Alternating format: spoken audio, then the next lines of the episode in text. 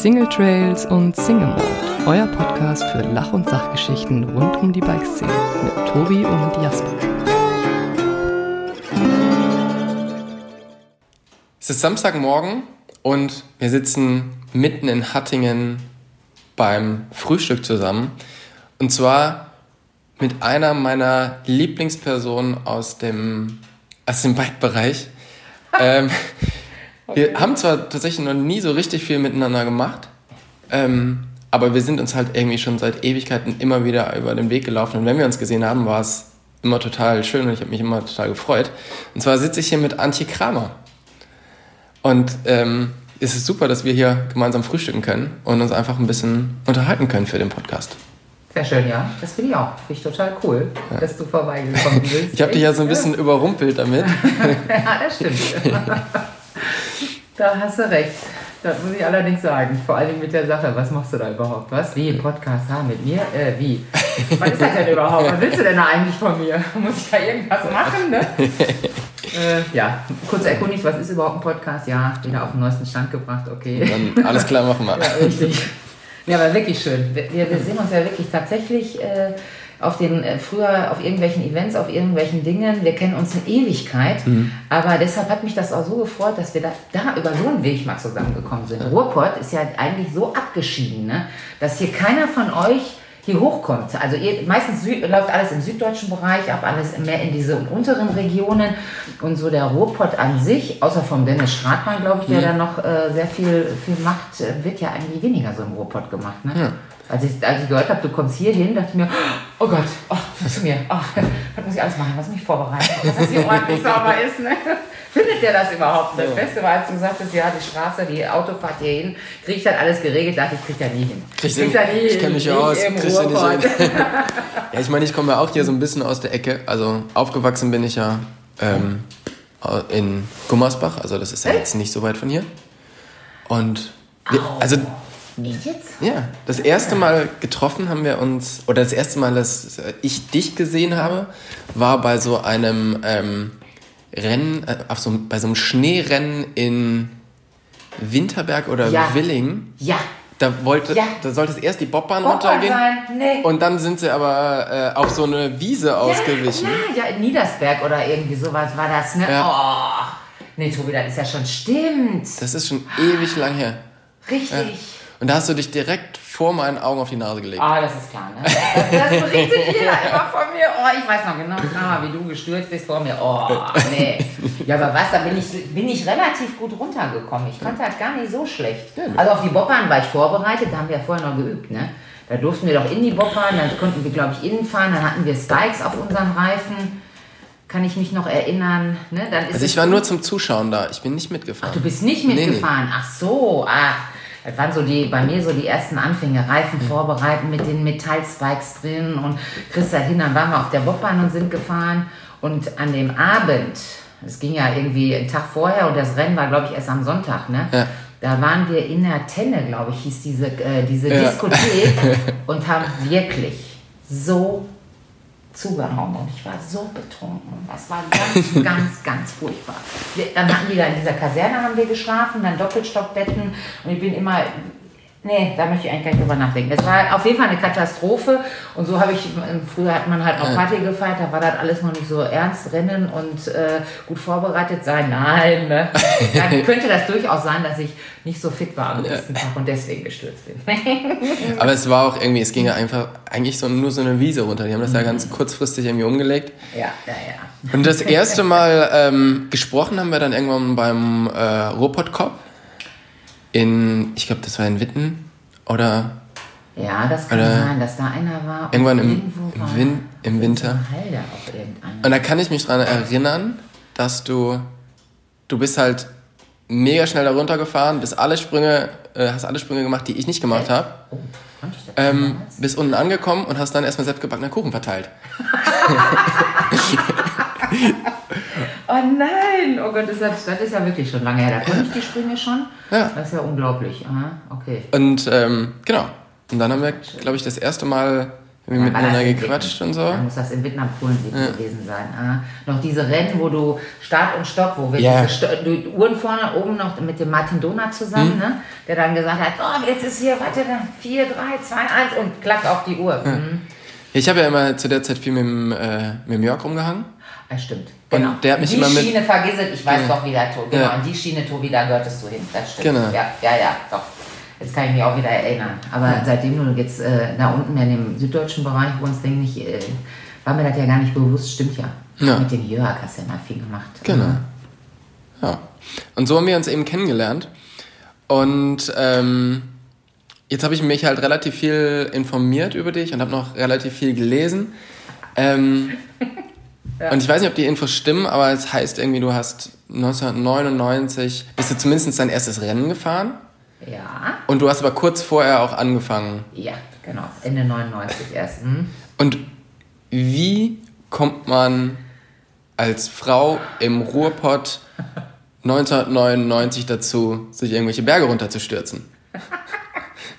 ja, ja, das haben mich ja früher immer viele gefragt. Aber ähm, also ich, das ging tatsächlich relativ kurz war diese ganze Spanne. Also ich war mit äh, früher ähm, mit dem Stefan Kramer zusammen, daher jetzt auch mein Name. Äh, das ist also mein erster Mann. Zu der Zeit war es jetzt noch nicht mein Mann. Ich hieß früher Antje Jansen. Ich glaube, das wird in der Szene überhaupt gar keiner mehr kennen, den Namen. Ich glaube, gerade noch so die ersten Leute, die mit dabei waren. Und äh, der war äh, jemand, der, der irgendwie immer was gelesen hat, der sehr viel Sport gemacht hat, der musste sich sportlich weiterentwickeln. Ich habe früher auch viel Sport gemacht, also war früher sechsmal die Woche in einem Fitnessstudio, wir sind im Urlaub surfen gewesen, ganz als Kind war ich immer Wildwasserfahren, also so paddelt äh, viel unterwegs, dann sind wir Ski und Snowboard gefahren, also man musste sich immer ein bisschen bewegen. Und als der anfing, äh, als ich mit dem zusammengekommen bin, dachte, ah, irgendwas müssen wir machen. Du, ich habe jetzt, äh, wir müssen ein bisschen äh, Rennrad fahren. Rennradfahren habe ich gesagt, Rennrad, oh Gott, ey, was für eine spießige Sportart, ne? Total spießig. Die Leute, die da sind, sind alle so, so, so snobmäßig unterwegs. Nee, ich wollte immer coole Leute um mich haben. Also egal ob Ski, Snowboard, Surfen, wir waren früher auch oft Surfen, das waren alles so Sportarten, wo coole Leute irgendwo waren. Und ähm, dann habe ich mich aber überreden lassen, dann haben wir uns ein Rennrad gekauft, dann sind wir ein bisschen Straße gefahren, aber war total langweilig. Also war überhaupt nichts. Und er meinte dann, boah, ich pass mal auf, ich habe jetzt was gelesen in der Zeitung, Mountainbiken, ähm, das wäre doch auch mal eine Sache. Dann haben wir uns irgendwie so Mountainbike gekauft, er schon eher, weil er war immer derjenige, der Zeitungen gelesen hat, der, der, der, der Neueste irgendwo brauchte. Und dann hatte ich ein Rallye Titanrad, um starre Gabel und dann waren wir auf Mallorca ein bisschen Fahrrad fahren, sind da schon ein bisschen im Gelände gefahren. Und er kannte damals hier ähm, aus dem Fahrradladen, hat er den ersten Anschluss zum Nino, Nino Antic gekriegt. Mhm. So, da war so der erste Kontakt überhaupt, den wir hatten. Und der war ja schon immer recht verrückt unterwegs. Ich wollte gerade sagen, das ist ja genau der richtige Kontakt, den man... Genau, den man haben konnte. Und der ist auch schon Mountainbike gefahren. Und dann haben die sich so ein bisschen, hat er Kontakt geknüpft und dann wollte er sich ein Downhillrad, also da aha, Downhill fahren konnte man hat er sich ein Downhillrad für, ich war, das waren da glaube ich 5000 äh, D-Mark früher, ne, wo ich gedacht habe, wie kann man so bescheuert sein und sich für 5000 D-Mark ein Rad kaufen? Das gibt's nicht. Man kann das doch irgendwo anders besser investieren, das Geld. Nein, dann hat er, ich weiß gar nicht, er hatte einen Intens UC, genau, Intens UCDH hat er sich gekauft. Und dann ist er natürlich auch im Wald und ähm, dann bin ich mal mitgegangen und habe auf einmal festgestellt, hey, sind das für geile Leute? Die sind ja voll cool.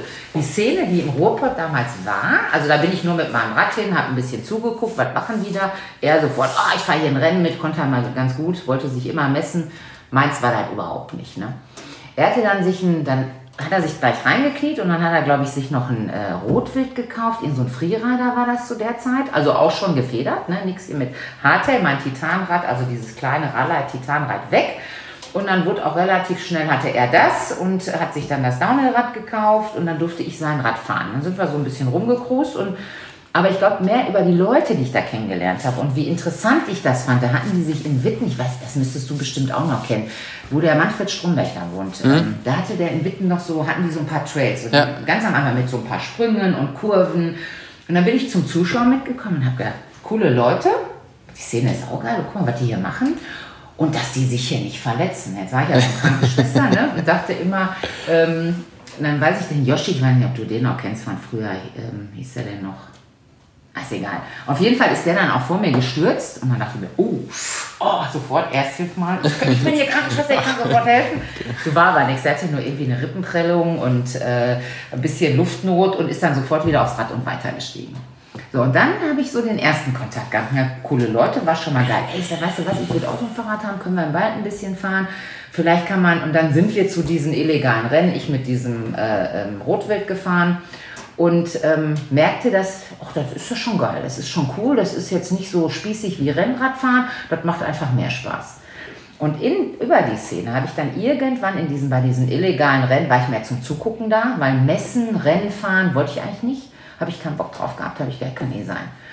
Und da habe ich dann den Gino kennengelernt und äh, dachte, dann hat der, der war ja auch völlig Feuer und Flamme für diese Sportart.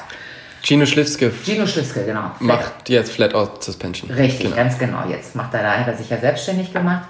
Und ähm, fand ich schon völlig geil. Erstmal sah ja nicht schlecht aus, dann ähm, fuhr der gut und dann hatte der so einen Bock auf diese und hat mir so viel davon erzählt, was, äh, wie du ähm, ja, Fahrradfahren, was, dass es nicht nur äh, hier einfach irgendwo runterheizen ist, sondern dass man erstmal fahrwerkstechnisch total gut drauf sein muss, sein Fahrwerk selber aber, also abstimmt oder auch Fahrräder zusammenbaut, also dieser fahrradtechnische Bereich und sich die Strecken zu Fuß anguckt vorher. Ne? Also sich das alles anguckt, Linien anguckt und dann hat er von seinen Weltcups erzählt und welche Rennen der alle fährt. Fand ich total interessant. Dann sagt er, und du hast auch irgendwie nicht wirklich viel Angst, ne? Da habe ich gesagt, nee, Angst hätte ich jetzt keine. Ich könnte irgendwie runterfahren, wäre kein Ding, ne? Augen auf und Bremse auf und je, besser, je schneller, desto besser. Aber ähm, fahrtechnisch natürlich überhaupt kein, kein Schimmer. Ne? Und als der das alles erzählt und sagte, hast du nicht mal Lust, sollen wir mal zusammen trainieren? dachte ich mir, öh, wie Training. So, und da war im Prinzip eigentlich das erste Mal, wo ich dachte, ach ja, das wäre cool, wenn man das wirklich so professionell, also so betreiben kann, ne? mit an, Linien angucken, Sprünge üben. Da, ich bin einfach nur gefahren früher. Ne? Ja, und dann hat er mich unter seine Fittiche genommen und dann ging das eigentlich los. Und dann ging das auch recht schnell los. Weil ich glaube, ich bin 99 mal in, ähm, ach nee, warte, wir waren noch mal im Bikepark mit dem Nino Antic. Da hat er mir sein altes Schwimmrad geliehen. Und da sind wir in Tottenau gefahren. Kennst du noch Tottenau, die Strecke? So, und dann sind wir ole ole und runter und du kannst dir nicht vorstellen. Sturz, übrigens auch wieder Sturz, ja? in irgendeiner Kurve. Gravums äh, bin ich mit seinem Hardtail gestürzt und äh, einmal den Lenker umgeschlagen und Bremsleitung abgerissen. Ja, unten runtergeschoben. Nino, dein Fahrrad, es tut mir so leid, es ist kaputt. Ne? Aber der war da total entspannt, der Nino, das muss man sagen. Ach, gar kein Problem, Mensch, kriegen wir schon wieder hin, ich repariere das schon, mache ich. Ne? Und entspannt ist der Nino ja nicht so oft in seinem Leben. Nein, das, aber du, das muss man echt sagen, wenn es da um, also am Anfang, wie viele Jahre das her ist, das ist jetzt 20 Jahre her, ne? Da war der wirklich, ich mache das schon, ich repariere das schon, Bremsleitung, gar kein Problem, ne? Ich glaube, wenn ich einen Rahmen geschrottet hätte, wäre das anders gewesen. Der war damals ähm, ähm, Schwinn gesponsert, ne? Der hat das, ich weiß gar nicht. Ist auch egal, ob jetzt gesponsert oder nicht, er konnte es auf jeden Fall reparieren, Ja. ich ja heute auch, ne? Ja, und dann bin ich eigentlich die ganzen Jahre, ähm, äh, bin ich dann das erste Jahr, glaube ich, im Bischofsmais auf dem Rennen gewesen. Da hat mich damals der Henry Lesewitz noch irgendwie. Das äh, war dann dieser, wie hieß der? Cup. Das war Players Cup. Players Cup, genau. Genau, Players Cup, richtig. Mhm. Ich habe mal irgendwann, ähm, ich glaube mit deinem, mit deinem Ex-Mann Mhm. und ähm, mit deinem jetzigen Mann Aha. zusammengestanden. Und dann, das war, glaube ich, beim Enduro. Und, und dann haben die gesagt, ist egal, was die Antje zu der Zeit angefangen hätte. Also es war irgendwie nur ein Zufall, dass es Mountainbiken gewesen ist. Aber egal, was sie angefangen hätte, sie hätte das mindestens genauso gut gemacht oder hätte das genauso gut gemacht. Weil, Oh, das ja, ist ja nett. Das ist ja nett. äh. ähm, weil irgendwie du, also viele Leute haben ja irgendwie so dieses, dieses Talent und, und machen dann daraus was. Aber du hast das Talent für Sportart und diesen krassen Willen, das zu machen. Das haben, haben die mir erzählt. Ach, das ist ja super. Und ähm, so habe ich das auch irg- irgendwie immer so ähm, wahrgenommen, dass Mountainbiken echt einfach dein Leben ist, oder? Ja, ja. Also das, ja, also das muss ich, muss ich sagen, da hat sich was entwickelt in der Zeit. Also diese krassen Sportarten habe ich schon gerne gemacht. Und ich habe aber da gemerkt, dass dieser Mountainbike-Sport, den kannst du überall machen. Den kannst du zu jeder Zeit, du kannst bei jedem Wetter das machen. Surfen hast du, da habe ich ganz oft in Holland am Strand gestanden und habe gewartet und kein Ding. Oder umringen und das nicht. Und du konntest dich nicht weiterentwickeln. Ihr habt Windsurfen gemacht. Genau, in Surfen. Nicht jetzt Wellen, Wellenreiten habe ich auch einmal ausprobiert. Da war ich total in der Hose. aber Windsurfen. Und dann kannst du dich aber nicht weiterentwickeln, weil du musst immer auf irgendwas warten. Ja. Oder auch Tiefschnee fahren im Winter. Hast ja nur Glück, wenn wirklich Tiefschnee da ist. Piste, ja, aber irgendwo hast du immer so äh, Grenzen gehabt. Da ist der, also die, die Powder-Tage im Ruhrpott sind doch gezählt. Ja, ja kann man so sagen. ja, du musstest ja schon immer auch zum Skifahren irgendwie weit, weit Auto fahren. Ne? Da sind wir ja jetzt nicht so am besten Ende der Welt. Ne? Ja, und äh, so fing das, äh, ja, habe ich mich rein und ich habe gemerkt, du kannst wirklich kleine Dinge, du, ich weiß nicht, wir haben so viel, ich hab, gut, der Gino hat mich ja dann unter die Fittiche genommen, der hat es ja eingeleitet, ne? der hat ja gesagt, wir trainieren und wir fahren Rennen und ich war dann auch so euphorisch und gleich Weltklasse, ach, die Videos, ach, easy, easy, das kann ich auch und der hat da irgendwas in mir mobilisiert und der hat sich wirklich so viel Zeit genommen. Ne? Also ich habe bei ihm gelernt, komplett an den Fahrrädern zu schrauben, meine eigenen Fahrräder zusammenzusetzen wie vielseitig das Training ist. Wir sind Rennrad gefahren, wir sind Vorcross gefahren. Ich musste natürlich dann auch alle Räder haben und alles irgendwie zusammenbasteln. Und es war eine recht schnelle Geschichte eigentlich auch, dass ich wusste, was ich wollte und was ich brauche und wie ich an die Sachen rankomme. Jetzt habe ich ja auch noch gearbeitet und hatte Gott sei Dank auch das Geld, mir das auch leisten zu können. Ne? Also musste dann immer schnell, pup, pup, pup, alle Räder da. Und ähm, ja, dann sind wir Rennrad gefahren, Downhill gefahren, Vorcross gefahren. Dann musste ich noch ins Fitnessstudio. Dann, ähm, ich hatte also wirklich von ihm äh, so, so einen Trainingsplan und wir sind bestimmt fünf bis sechs Mal die Woche zusammen Fahrrad gefahren. Und wir wohnen jetzt nicht direkt nebeneinander. Es war schon immer eine halbe Stunde Autofahrt hin und eine halbe Stunde wieder zurück. Aber ich hatte da so eine Motivation, ihm zu beweisen, dass ich das kann, dass, äh, mhm. dass ich tatsächlich, und hatte natürlich auch Bock darauf. Der Sport hat Spaß gemacht und du hast so viele, am Anfang habe ich so viele Schritte gemacht dass ich mich so weiterentwickelt hatte und über diese den fahrtechnischen Bereich mit dem Rad umgehen. Ach ja, ein Streetrad hatte ich auch, hat er mir auch so ein kleines Hüpfrad aufgebaut, mit dem wir durch die Stadt gefahren sind. Mit dem Sebastian Klein, kennst du den noch? Sag mir den irgendwas, großen ja. Tätowierten, von ja. oben bis unten tätowiert, der ist doch auch so, der war doch früher immer mit dabei. Ja. Und die, mit denen sind wir, wir drei haben uns dann getroffen. Recklinghausen, Dortmund, dann sind wir durch die Cities gecruised, Treppen hoch, Treppen runter. Weil ich dann immer meine Aufgaben, weil ich machen sollte, äh, manuell versuchen. Und weil ich dann immer hier so No-Stand, war ja eine, das, das war ja die größte Katastrophe. Aber überhaupt erstmal zu lernen, mit dem Rad umzugehen. Und das Coole war, ey, das war lässig. Anderer Helm, andere Klamotten. Du bist durch die Straße gefahren, dann waren wir zwei Stunden in der City, dann sind wir irgendwo Kaffee trinken gegangen und dann sind wir wieder nach Hause gefahren. Ne? Also es war schon geil. Oder auch hier Vorcross fahren, die ersten Sprünge, irgendwo durchsurfen, irgendwelche Kurven anfahren. Und äh, dadurch, dass das auch so vielseitig war, auch mal Rennradfahren hat Spaß gemacht. Dann sind wir in Münsterland irgendwie gefahren. Einfach nur Grundlagentraining, irgendwas äh, gemacht. Gut, klar, Fitnessstudio, um den Oberkörper zu stärken und die Kraft zu haben. Da musste ich zu der Zeit immer noch Koordinationstraining machen, rückwärts durch die Wohnung laufen, irgendwelche Sachen rückwärts machen. Ich war Linkshänder, musste ich alles mit rechts machen. Also der hatte da schon, ein, der hat das gelebt. Und dieses, was er gelebt hat, hat er an mich weitergegeben. Und das war natürlich schon cool, das muss ich echt sagen. Also ich habe so viele Sachen gelernt und die dann auch Spaß gemacht haben und es wurde nichts langweilig. Dann sind wir auch Touren gefahren irgendwo, um die Ausdauer und Kondition zu haben oder irgendwelche, dann habe ich Aufgaben gekriegt, wenn wir jetzt keine Zeit hatten zusammen zu trainieren, dass ich dann irgendwelche vier, fünf Kurven, Ruhrpott ist ja jetzt nicht so, wir haben nicht so extremste Berge wie irgendwo anders. Hm. Also wir hatten ein paar äh, illegale Downhill-Strecken, die du ja jetzt auch noch kennst, ne? glaube ich, vier Stück Kalbes war das, Kohlensieben, ja. waren wir dann noch, ähm, dann sind wir auch mal auf diese illegalen Rennen irgendwo auf einer Halde gewesen in, ah, mit dem hier, wie hieß der, Mich Michael von Schwalbe, der hat doch da auch irgendwas organisiert. Ja, Michael Kull. Michael ja, Kull, genau, genau. dann äh, in Lindlar auf dieser Halde, ja, oder? ja, ja, genau. Ja, genau, richtig. Äh, Da waren wir noch auch noch und solche Sachen dann entwickelt. Aber am Anfang war das ja alles eine Katastrophe, wie ich gefahren bin. Deshalb viel gestürzt, äh, viel ausprobiert und dann war immer mal Try and Error. Irgendwo musste, musste ja irgendwie weiterkommen. Ne? Aber du hast ja deine Räder immer selber geschraubt, oder? Äh, ja, ich habe schon viel ausprobiert immer und habe äh, auch wirklich viel kaputt gebastelt und viel gemacht. Ich werde viel mit dem Gino. Ich hab, wenn, wenn wir dann auch da waren, dann hat er was an seinen Rädern gemacht, habe ich dahinter gestanden, habe zugeguckt, Mhm. wie er irgendwas macht, Bremsen wechseln, Bremsbelege, äh, dann auch die Räder aufbauen und äh, ich hatte ja auch viel kaputt am Anfang. Ich bin ja oft gestürzt und hatte dann Bremshebel abgebrochen, da musste ich das selber austauschen. Dann weiß ich noch, wie der Gino sagt, ich hatte so eine Rond, Upside-Down-Gabel, ich weiß nicht, ob du die noch kennst. Mhm. Ja, genau. Die war dann irgendwie, war das schon mit Magura zusammen, oder? Ja, oder? die Amagora hatte ich auch, genau. Genau, also weil Rond hat ja dann nachher irgendwie diese Big Ego da mit, mit Magura gebaut aus seinem ja, Upside Down. Ja, ja, ja, stimmt. Das war Ja. Oh, das ist schon so lange her, das habe ich schon wieder Das vergessen. war immer meine Traumgabel früher. Ja, ich fand die auch total geil. Und dann sollte ich die auseinandernehmen. Dann sagt der Gino, muss immer einen regelmäßigen Service machen. Ich in meinen Keller, mit Protektoren nach dem Training, Helm auf, mach's mal eben. Ne? Und dieses Mal eben hat sich wirklich entwickelt, das kann man total vergessen. Ehrlich, ich habe die so wirklich dann immer wieder angerufen. Gino, jetzt ist es aber hier, es geht jetzt hier total schwierig raus. Ja, ist total egal, du musst hier mal ein bisschen gegenkloppen. Und weißt du, das, ja, wirklich gegenkloppen. Meinst du wirklich? Ja, ja, da musst du die beiden Holme ineinander.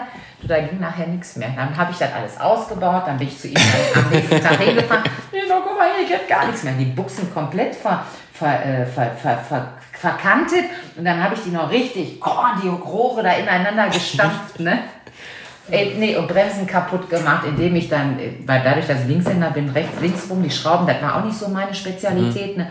Ja, muss das wirklich so schwer gehen? Und er dann, weiß ich, ich glaube, ich weiß gar nicht, was ich dem für Nerven gekostet habe. Das ist echt immer angerufen. Ja, ja, ist schon richtig, du musst schon. Ja, bis ich den Kopf in der Hand hatte, ne? Bub, abgebrochen. Der von der, vom Bremssattel von der Magora, die musstest du damals ja, nach jeder Abfahrt habe ich die, ich hatte so eine, ich glaube so eine Montagsbremse. Nach jeder Abfahrt musste ich die entlüften. Aber ich habe es gekonnt nachher. Ich habe alles dann äh, wirklich reparieren können, ähm, aber mit, äh, mit Molesten natürlich, ne? wenn irgendwas nicht passt. Ne? Also ich kann von mir zum Beispiel mit Stolz behaupten, ich bin wahrscheinlich der schlechteste Mechaniker der Welt. ich kann überhaupt nichts. Also Nein. das Problem ist halt beim Radfahren, äh, also ich bin ja handwerklich schon halbwegs okay begabt, aber Mhm. dieses ganze Zeug am Rad, das nervt mich halt einfach so. Weiß nicht, ich habe natürlich auch früher super viel gemacht und mache das jetzt auch schon lange. Und ich bin mittlerweile froh, wenn ich einfach, also ich, zum Glück geht nicht mehr so viel kaputt. Ich meine, das Material hält mittlerweile ja auch so viel mehr aus wie früher. Und wenn du nicht Ja, ja. dich ganz dumm anstellst, dann Aber- hält so ein Zeug eigentlich. Tobi, da bin ich aber jetzt bei dir. Früher habe ich das leidenschaftlich und gerne gemacht und fand das auch toll. Jetzt, wenn ich ähm, mein, meine neuen Räder kriege, da müssen manche Sachen umgeschraubt werden. Ne? Ob jetzt Shimano runter, SRAM drauf oder neuen Lenker äh, von Giant den Lenker runter, um dann wieder den äh, ähm, von, von SRAM drauf zu machen. Oder Kette, Kassette wechseln und solche den Antrieb. Und da muss ich echt sagen, das, ich habe keine Zeit mehr. Ich glaube, es liegt nicht daran, dass ich das nicht gerne mache, aber ich glaube, das ist unser. Du hast, glaube ich, auch keine Zeit mehr, oder? Früher hat man sich da einfach hingesetzt, man hat stundenlang geschraubt, das hat Spaß gemacht. Heute denke ich, oh, mal eben schnell, weil ich möchte das noch machen, das noch machen, das noch machen und da muss er auch noch hin und ähm, irgendwie Ja. nervt es dann eher. Ne? Ja. Gehen tut es auch noch, aber wenn man nur einmal im Jahr schraubt, ist es dann auch lästiger. Ja, ja, auf alle Fälle. Ich habe letztes, letztens drei Stunden versucht, einen Dämpfer einzubauen. Ich kann dir das nicht sagen über Ostern. Bis ich einen Heulkrampf gekriegt habe, alle angerufen habe, gesagt, das kann doch nicht sein, die Buchse muss doch hier reinpassen. Ne? Ja. das sind Millimeter und wenn du das nicht immer machst, dann, oder was habe ich hier äh, gewechselt, äh, äh, SRAM und Shimano und was, ich habe versucht, das Schaltwerk einzustellen und es hat wirklich vier, nach vier Stunden habe ich die Scheiße in, den, in die Ecke gestellt und habe gesagt, das gibt's doch nicht. Dann musste ich jemanden anrufen Montag und dann sagen die zu mir, sag mal, kann das nicht vielleicht sein, dass du ein falsches Schaltauge hast? Wie? Gibt es zwei Schaltaugen? ja, wusstest du das, dass es ein SRAM und ein Shimano Schaltauge gibt? Ich wusste das nicht. Ist immer so ein bisschen radspezifisch, ja, aber äh, ja, wie also ich, ich wüsste ja? das schon, dass es sowas gibt. Ich wäre aber der Erste, der das falsche dran schraubt und denkt, so eine Scheiße! Also, ja. Ja, was ich an, ich habe die Kette bestimmt zehnmal gekürzt und das Kettenglied wieder eingebaut und wieder noch ein Glied rausgenommen, weil ich dachte, liegt vielleicht an der Kettenspannung. Nein, dann habe ich da und oben und unten und ich habe alles ausprobiert, was man ausprobieren konnte. Ne? Dann ging der unterste Gang, dann ging der oberste, dann ging das in der Mitte. Ich habe mir auch wirklich Zeit genommen, aber dann war irgendwann Feierabend. Und dann äh, Schaltauge. Ach, Schaltauge. Schaltauge, zwei verschiedene.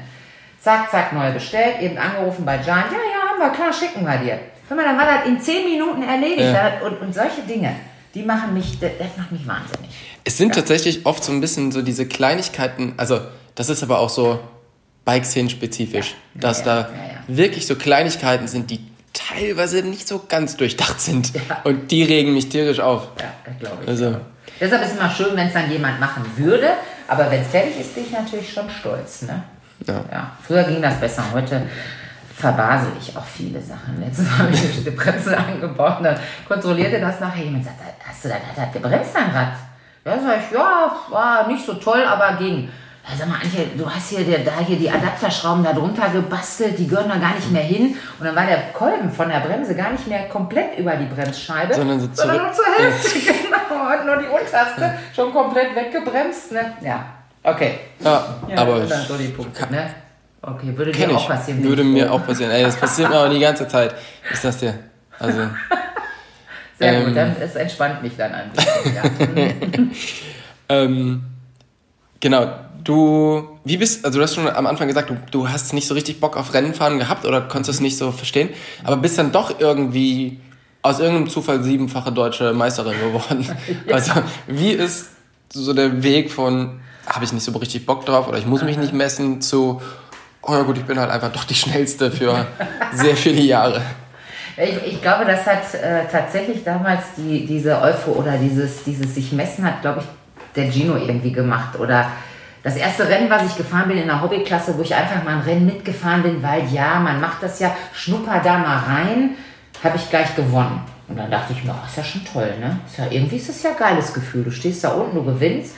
Äh, schön. Könnte ich mich dran gewöhnen. ja, so ungefähr. Ne?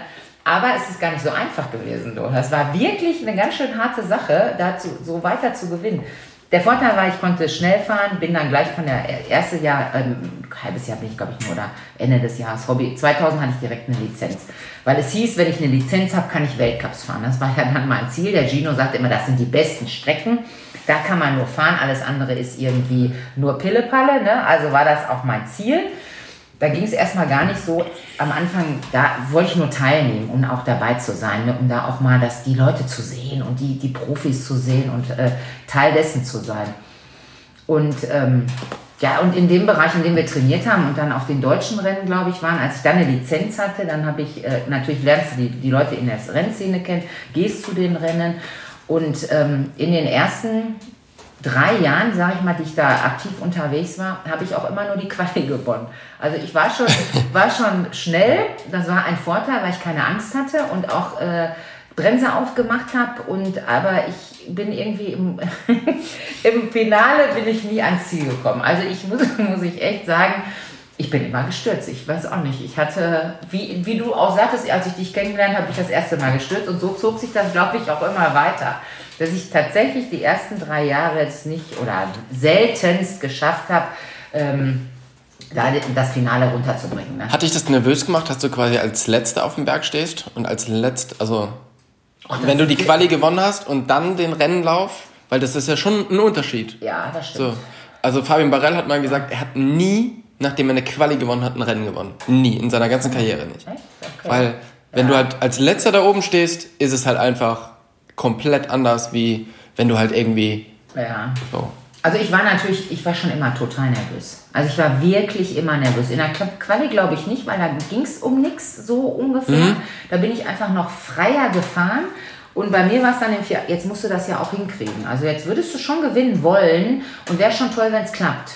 Ähm, da war ich total nervös. Aber ich glaube, was mich eigentlich in den, in den ersten Jahren mehr nervös gemacht hat, waren immer die ganzen Stürze, die ich hatte.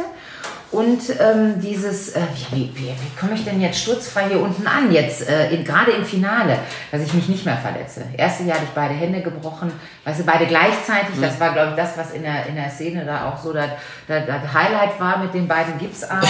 Und äh, danach hatte ich das recht, die rechte Hand gebrochen, danach das die linke Hand gebrochen. Also ich hatte in den ersten Jahren wirklich viele Verletzungen, weil ich immer was ausprobiert habe und irgendwie gestürzt bin oder ähm, weil ich vielleicht auch äh, total viel trainiert habe. Ich habe wirklich sechs bis sieben Mal die Woche trainiert. Ich habe immer noch Vollzeit gearbeitet im Krankenhaus. Ich war da Stationsleitung oder die ganzen Jahre eigentlich Stationsleitung. Und ich habe noch nicht, ich hatte immer das Gefühl, ich verpasse auch was. Ich muss auch den, noch mit den Männern und mit den Jungs Mhm. den letzten Trainingslauf noch machen. Und ich da muss permanent auf dem Rad, ich muss permanent trainieren. Ich habe glaube ich, einfach äh, zu viel gewollt. Und deshalb war ich auch in den Rennen oft müde und erschöpft, weil so ein Wochenende, ich habe auch jedes zweite Wochenende nur frei gehabt. Und wenn ich auf dem Rennen war, war für mich mein freies Wochenende. Ähm, das musste ich erstmal lernen über die Jahre, bis ich dann, weißt du, in den, das waren tatsächlich in den ersten drei, vier Jahren alles geballt. Dann habe ich mir über den Schneide, der kannte jemanden, der äh, die eine Trainerin ist hier, ich weiß gar nicht, wie hießen die denn nochmal? Gott, das weiß ich auch schon nicht mehr. Die hat mir dann einen Trainingsplan geschrieben. Dann musste ich über den Trainingsplan trainieren. Dann musste ich von, von sechs bis sieben Mal die Woche Training auf fünfmal die Woche runterschrauben, um einfach auch mal so zur Ruhe zu kommen. Also mhm. weniger ist mehr, habe ich früher nicht geschnallt. Also ja. habe ich lange für gebraucht. Kennst du bestimmt ja. auch, oder? Ja. Dann, man will, man will immer und ich verpasse was und ich muss trainieren und ich glaube, deswegen bin ich auch so oft gestürzt. Dann die Verletzungen an sich, dann weißt du, mit meinen beiden Gipsarmen oder mit dem anderen Gipsarm und ich musste mit den, mit den beiden Gipsarmen konnte ich nicht arbeiten gehen, klar. Als ich dann aber einen Gipsarm hatte, das Jahr danach, äh, bin ich natürlich arbeiten gegangen und mit dem danach den zweiten Gipsarm auch, mhm. also die rechte Hand und dann die linke Hand und ähm, das ist auch immer sehr ähm, vertrauenserweckend, wenn einfach die Krankenschwester reinkommt und es hat selber einen Arm in Gips, da weißt du, alles klar, hier läuft's. genau, richtig. Ja. Stellen Sie sich nicht so an, gucken Sie mal, ich habe auch nur eine Hand. Genau. Ich gebe Ihnen eine zweite, stelle ich Ihnen gerne zur Verfügung. Ja, ähm, klar, das war dann nochmal der zusätzliche Druck, der kam, also um das hinzukriegen, den Job meiner Arbeitskollegen, äh, die das dann akzeptieren, dass ich permanent irgendwelche Verletzungen hatte. Mhm. Ich bin aber auch mit den Verletzungen tatsächlich dann immer arbeiten gegangen. Also ich habe... Äh, das irgendwie versucht hinzukriegen, habe dann bestimmte Bereiche, habe mir den, den Schreibtisch oder Visitendienste gemacht und hatte die Akzeptanz meines Teams, die dann sagen, okay, Antje, die drei Wochen bist du jetzt mal raus, ne? oder auch Prellungen oder was hatte ich die ersten Jahre, so viele Gehirnerschütterungen auch, dass ich so Blackouts hatte, wo ich mhm. dann nicht mehr wusste, weil ich bin relativ früher dann gleich im Kaprun Weltcup gefahren, mhm. danach das Jahr auch wieder irgendwo im Weich. Weltcups bin ich gefahren, dann bin ich äh, später mm, nominiert worden zu, für den Nationalkader, Europameisterschaften, Weltmeisterschaften. Und die sind auch nicht ganz so glimpflich immer an mir vorbeigegangen. Ne? So, so die, ersten, die ersten drei Jahre waren eigentlich die schlimmsten. Da hatte ich wirklich immer irgendwas. Und fanden das deine, äh, deine Mitarbeiter im Krankenhaus oder deine äh, Kollegen im Krankenhaus eher so, ah, jetzt schon wieder verletzt oder waren die auch so ein bisschen stolz? Nein, also dich. am Anfang waren sie erstmal stolz und haben gesagt, boah, die hat, weil ich natürlich auch dieses mit so einer Euphorie gelebt habe und erzählt habe und gemacht habe, haben sie das am Anfang noch akzeptiert und fanden das toll und lässig. Aber dann ich, muss ich, die Verletzungen ähm, haben es dann natürlich etwas schwieriger gemacht. Dann konnte ich nicht mehr viel erzählen ähm, oder habe über die Verletzung nichts erzählt, habe mich da irgendwie hingeklebt, habe Schmerzmittel genommen in den ersten zwei Tagen, damit es irgendwo ging. Und ähm, du bist als Stationsleitung natürlich Vorbild. Äh, auf der einen Seite, aber auf der anderen Seite konnten meine Kollegen natürlich auch nicht ganz so viel sagen, weil du bist die Leitung. Ja. Verstehst du, da macht man nicht viel. Ja, aber ähm, ich habe schon Druck gekriegt. Also den habe ich schon gemerkt. Ne? Wenn, wenn Teamsitzungen waren, dann hieß es, du kümmerst dich nicht mehr um uns, äh, die, die, das Team entgleitet dir, du, musst, äh, du, du vernachlässigst uns, weil ich muss echt sagen, die ersten Jahre Du konntest dich mit mir über nichts anderes unterhalten als über Arbeit, äh, über Sport, über das Fahrradfahren. E egal ob Freizeit, das hat mich so infiziert. Ich habe auch später alles abgeschottet ähm, in, in, den erst, in den Jahren. Ich habe wirklich nur noch gearbeitet, habe Sport gemacht und ich hatte keine Freunde, keine Freizeit, also außer der Gino und dem, ja. der Radsport, die ganzen Leute aus dem Radsport. Meine Familie musste zurück, die, mit denen habe ich nichts mehr machen können. Ich hatte gar keine Zeit mehr dafür. Ne? Jobmäßig habe ich tatsächlich, keiner kam die 2003 oder 2004, als ich dann meinen ersten deutschen Meisterschaftstitel hatte, kam, wird schon warm, ne? Ja, so langsam wird der Ofen warm. Ja. ähm, hatte ich dann auch Sponsoren natürlich, die dann auch kamen und die habe ich dann auch während meiner Arbeitszeit eben anrufen müssen, hm. telefonieren müssen, dann kamen irgendwelche Dinge, dann waren mal ein paar Interviews, dann kamen mal Zeitungsartikel.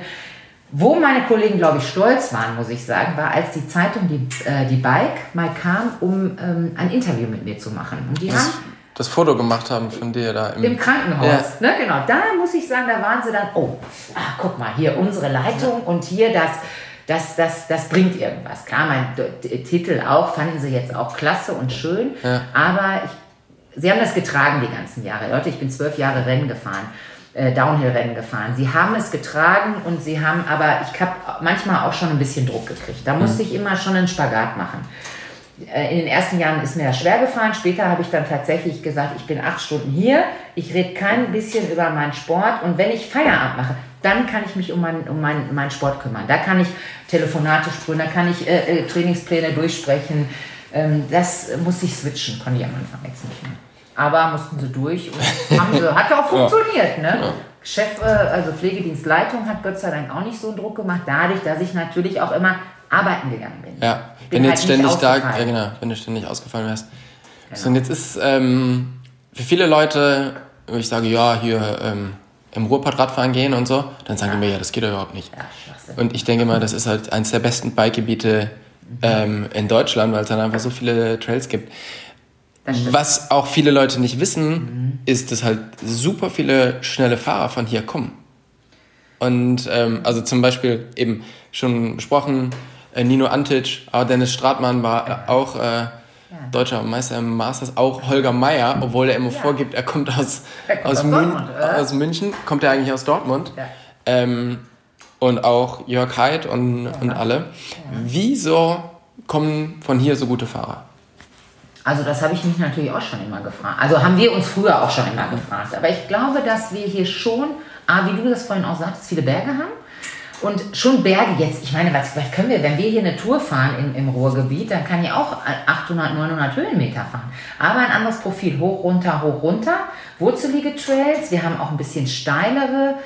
Wir haben vielleicht jetzt nicht alles, aber ich glaube, die Grundvoraussetzung, um hier fahren zu können. Und wenn du, also ich früher fürs Downhill-Rennen habe ich Sprünge trainiert, habe ich Kurven trainiert, Wurzelpassagen trainiert, alles, was in diesen Strecken drin war, konntest du hier ohne Probleme trainieren. Alpine Bereich ist natürlich nochmal was anderes, aber ob der einen so weiterbringt in dem Downhill-Rennsport, es erweitert halt nur deinen dein, dein Umgang mit dem Fahrrad, wenn du in diesen alpinen Bereichen unterwegs bist. Und was ist da vom Profil her? Zwei Stunden berg hoch, trocken Und da- genau. und dann geht es nur berg runter. Und ich glaube, dieses Hoch und runter, dieses abwechslungsreiche Profil hat ähm, Ich glaube. Ich glaube, aber es gibt hier super viel Verschiedenes, was man fahren kann, wo man eigentlich alles trainieren kann. Und wenn man wegfährt, fährt man nie an den gleichen Platz. Sondern Ja. man fährt immer, also in jedem Urlaub, wo du irgendwo zum Biken gehst, fährst Ja. du anderes, äh, anderes Gebiet und anderen Untergrund. Ja.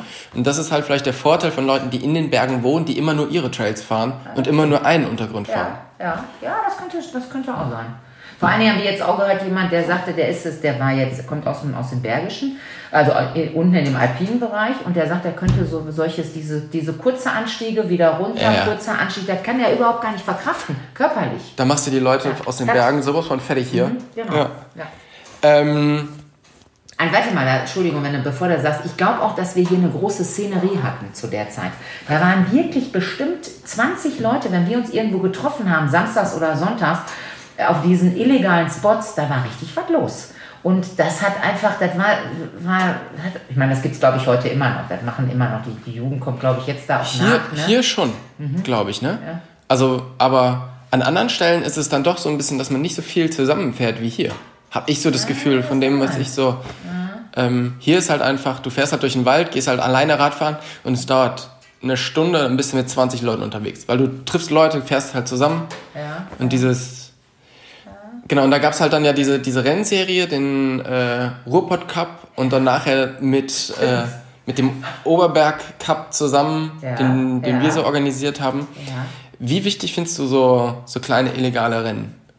Also ich- um sich auch weiterzuentwickeln. Ja, also ich fand, fand, fand die super. Und das ist, glaube ich, auch, und das, da entwickelt sich ja auch mehr.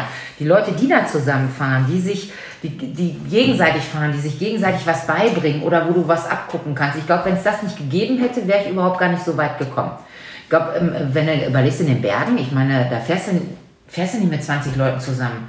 So hast du irgendwie, jeder bringt da seinen Rucksack, schmeißt ihn an einen so einen Ort, man schiebt, man geht die Strecke zusammen hoch, fährt zusammen runter und so war das auch bei den Rennen, auch bei diesen illegalen kleinen Rennen oder diesen Cups, die wir dann hatten, wo sich viele Leute getroffen haben, wo das so, so, eine, so eine schöne Gesellschaft war, wo wir, ähm, weiß ich nicht, was ist? Ich suche eine Steckdose. Meinen, äh, ich bin Ach so gut vorbereitet, dass so langsam mein Rechner hier leer wird. Also pass auf. Also wir können noch, äh, ein bisschen können wir hier noch, aber wir können ja, auch schon ich, hab, mal... ich kann dir auch eine Steckdose suchen. Pass auf, hier ist eine. Äh, ja, 1A. Oh, oh nein, ach du Schande. Hier ist es aber hier. Äh, Scheiße, hier ist doch nicht die richtige Steckdose für dich. Äh, dann könnte man hier ein paar Spinnen gewohnt. Äh, warte mal, gib mal her, komm. Okay. Ach, warte, ja, hast du Strom. So, 1A, warte, ich schiebe das jetzt hier nochmal rum. Ja. Ja. Das ist ja auch immer schön. Ich habe ja gesagt, wir, wir schneiden nichts. ja, das geht noch. Ich hätte, du, doch, du solltest das wegschneiden, dass hier so viele Spinnenweben hinter meinen Möbeln sind. Und ich habe schon ein bisschen geputzt, bevor du kommst. Aber das sieht ja eh keiner. Also, das ist ja das Gute am... Bei mir ist alles total schön und sauber. Ähm, Ach, herrlich, in den alten Erinnerungen zu schwelgen. Wie geil ist das eigentlich? Schön, dass du hier bist, Tobi. Ja, es freut mich, dass ich hier sein darf. Ehrlich. Ähm, hm. Du, hat dir dein, dein Job und damit natürlich auch irgendwie so das, also du weißt ja schon, wie so ein Körper funktioniert. Hat, hat dir das fürs, fürs Radfahren viel gebracht? Oder war es nur immer so, dass wenn du gestürzt bist, du wusstest, was kaputt ist? genau. Ja, ich, ja, das ist, glaube ich, so eine Kombination aus beidem. Am Anfang habe ich äh, tatsächlich durch die Stürze natürlich viel mehr gelernt über meinen Körper, habe mich dann auch viel mehr mit meinem Körper beschäftigt. Was kann da kaputt gehen? Was gibt es da überhaupt? Und habe natürlich gemerkt, äh, ähm, was, was geht auch tatsächlich oder was geht nicht. Ich bin mit vielen Verletzungen, auch die Ärzte nicht diagnostiziert haben. Ich hatte eine äh, Oberarmfraktur, die äh, keiner gesehen hat, ach, bist nur verstaucht. Ne? bin ich arbeiten gegangen. Was habe ich daraus gelernt? Mein Gott, guck mal, man kann ja doch mehr, der Körper kann doch mehr leisten und man muss gar nicht so lange ausfallen. Man kann sich weiter bewegen, weil der repariert alles. Der ist ganz fantastisch und mit einer positiven Einstellung und einem an sich glauben und denken oder einfach manche Dinge gar nicht zulassen, repariert der Körper eine ganze Menge. Ne? Also ähm, da habe ich mehr über mich gelernt. Trainingsbereich und trainingstechnisch, äh, was kannst du leisten, was, was schaffst du habe ich ja gerade erzählt über diese Erholungsphase. Ja. Ernährungstechnisch hat man natürlich auch immer ein bisschen was gemacht. Das ist ja, wenn du in so einer Szenerie steckst, dann äh, redet ja jeder irgendwo drüber. Jetzt sind es dann auf einmal die Fettriegel oder die Salami, dann sitzt die Eiweiße. Ich habe mich früher schon immer mit Ernährung ein bisschen beschäftigt, weil ich schon immer übergewichtig war und habe schon, als ich als Jugendliche musste ich viel Sport machen oder bin ich überhaupt joggen gegangen oder bin Fahrrad gefahren, um mein Gewicht zu reduzieren, um, um das zu halten, sagen wir mal so, weil ich total gerne esse und äh, das schon nicht ganz so gut immer unter Kontrolle habe. ähm, was, was natürlich toll war, als ich dann anfing mit diesem Leistungssport und ich viel trainiert habe und bin ich nicht mehr so viel zum Essen gekommen. Ja. Habe dann mich auch gesund ernährt, um irgendwie leistungsfähig zu sein. Dann fängt man schon an, an Nahrungsergänzungsmittel zu gehen, um da ein bisschen was auszuschöpfen. Ähm, also nochmal, um auf die Frage zurückzukommen. Ja, da habe ich in der Zeit klar viel über meinen Körper gelernt. Was, was kannst du, was machst du und trotzdem habe ich nicht abgenommen. Nur in der Zeit, als ich hart trainiert habe und viel unterwegs war, war das, glaube ich, was habe ich mich mit, um nochmal an den Thorsten Rödel zu denken, so in, in seiner Erinnerung, in Ehren. Wir beide haben uns immer über den Winter habe ich, ähm, über den Sommer habe ich zugenommen. Während der Rennsaison haben wir meistens irgendwie zugenommen, weil wir dann nicht die Zeit hatten, uns äh, mit unserem Essen zu beschäftigen. Autofahren, man isst irgendeinen Schrott so zwischendurch, mal eben schnell irgendwas. Und im Winter war dann wieder die Zeit zu sagen, im Oktober geht's los, Diät, äh, Ernährung, vernünftig sich ernähren, um dann wieder im April zu, äh, zum ersten Rennen hier wieder äh, geshaped und schlank an den Start zu gehen. Ne? Ja. So war's ja. ja. Das ist echt faszinierend, weil man ja, man denkt ja immer, ähm, ja gut, im Sommer machst du so viel Sport, dann nimmst du ab. Aber das ist bei mir auch so. Ich, also du. Sommer ist bei mir auch ähm, immer mega, ja. mega schlimm, weil eben du fährst die ganze Zeit Auto. Ja, forderst ja. die ganze Zeit irgendeinen Scheiß, kannst dich gar nicht so viel, also am Ende bewegst du dich dann doch gar nicht so viel, weil du halt viel im Auto sitzt und so. Und dann äh, ja, muss man schon immer ein bisschen ja, und du kannst ja meistens auch nicht vernünftig kochen oder dir irgendwas mitnehmen. Ja. Dann hast du für unterwegs irgendein Brot oder hältst tatsächlich, sag jetzt mal bei McDonalds an, musste man, muss ich mir nachher auch total dran gewöhnen, dass ich das einfach gar nicht mehr mache. Mhm. Aber was machst du, wenn du sechs Stunden irgendwo Auto fährst? Wo ja. kriegst du das her? Du hast ein Rennen gehabt, drei Tage, du hast im Hotel gewohnt, du brauchtest dann anschließend irgendwas so, ja klar, dann gehst du mal irgendwo in den Supermarkt Äpfel kaufen, aber hast du auch meistens nicht. Ja. Also das war schon schwierig. Ja. Das stimmt. Ähm dann hast du dich 2011 relativ schwer verletzt. Oh jo. Jo. Und hast damit das, ähm, das ja. Downhill-Fahren auch aufgehört und bist Richtung Enduro gegangen. Ja, 2012 war es. Ja. Also 2011 hatte ich noch einmal das erste Mal, dass ich ein Schlüsselbein gebrochen hatte, weil das, ich habe gedacht, die ganzen elf Jahre, mir bricht nie ein Schlüsselbein, weil ich hatte Tossi 3 rechts und links, also beide, alle, das Schlüsselbein war komplett, alle Bänder abgerissen. Da dachte ich, mir passiert das auch nicht, da das Schlüsselbein bricht. Habe ich mir dann aber tatsächlich 2011 gebrochen. Da fing es schon an, so ein bisschen ärgerlich zu werden. Aber dann zweit, ein Jahr später, als ich dann wieder fit, also es war dann auch so eine Sekundärheilung, weißt du, es war so übelst gebrochen, dass ich nach zehn Monaten erneut operiert werden musste und äh, habe dann eine Knochenmarkstransplantation, äh, Beckenkamm haben sie was entnommen, um das oben einzusetzen.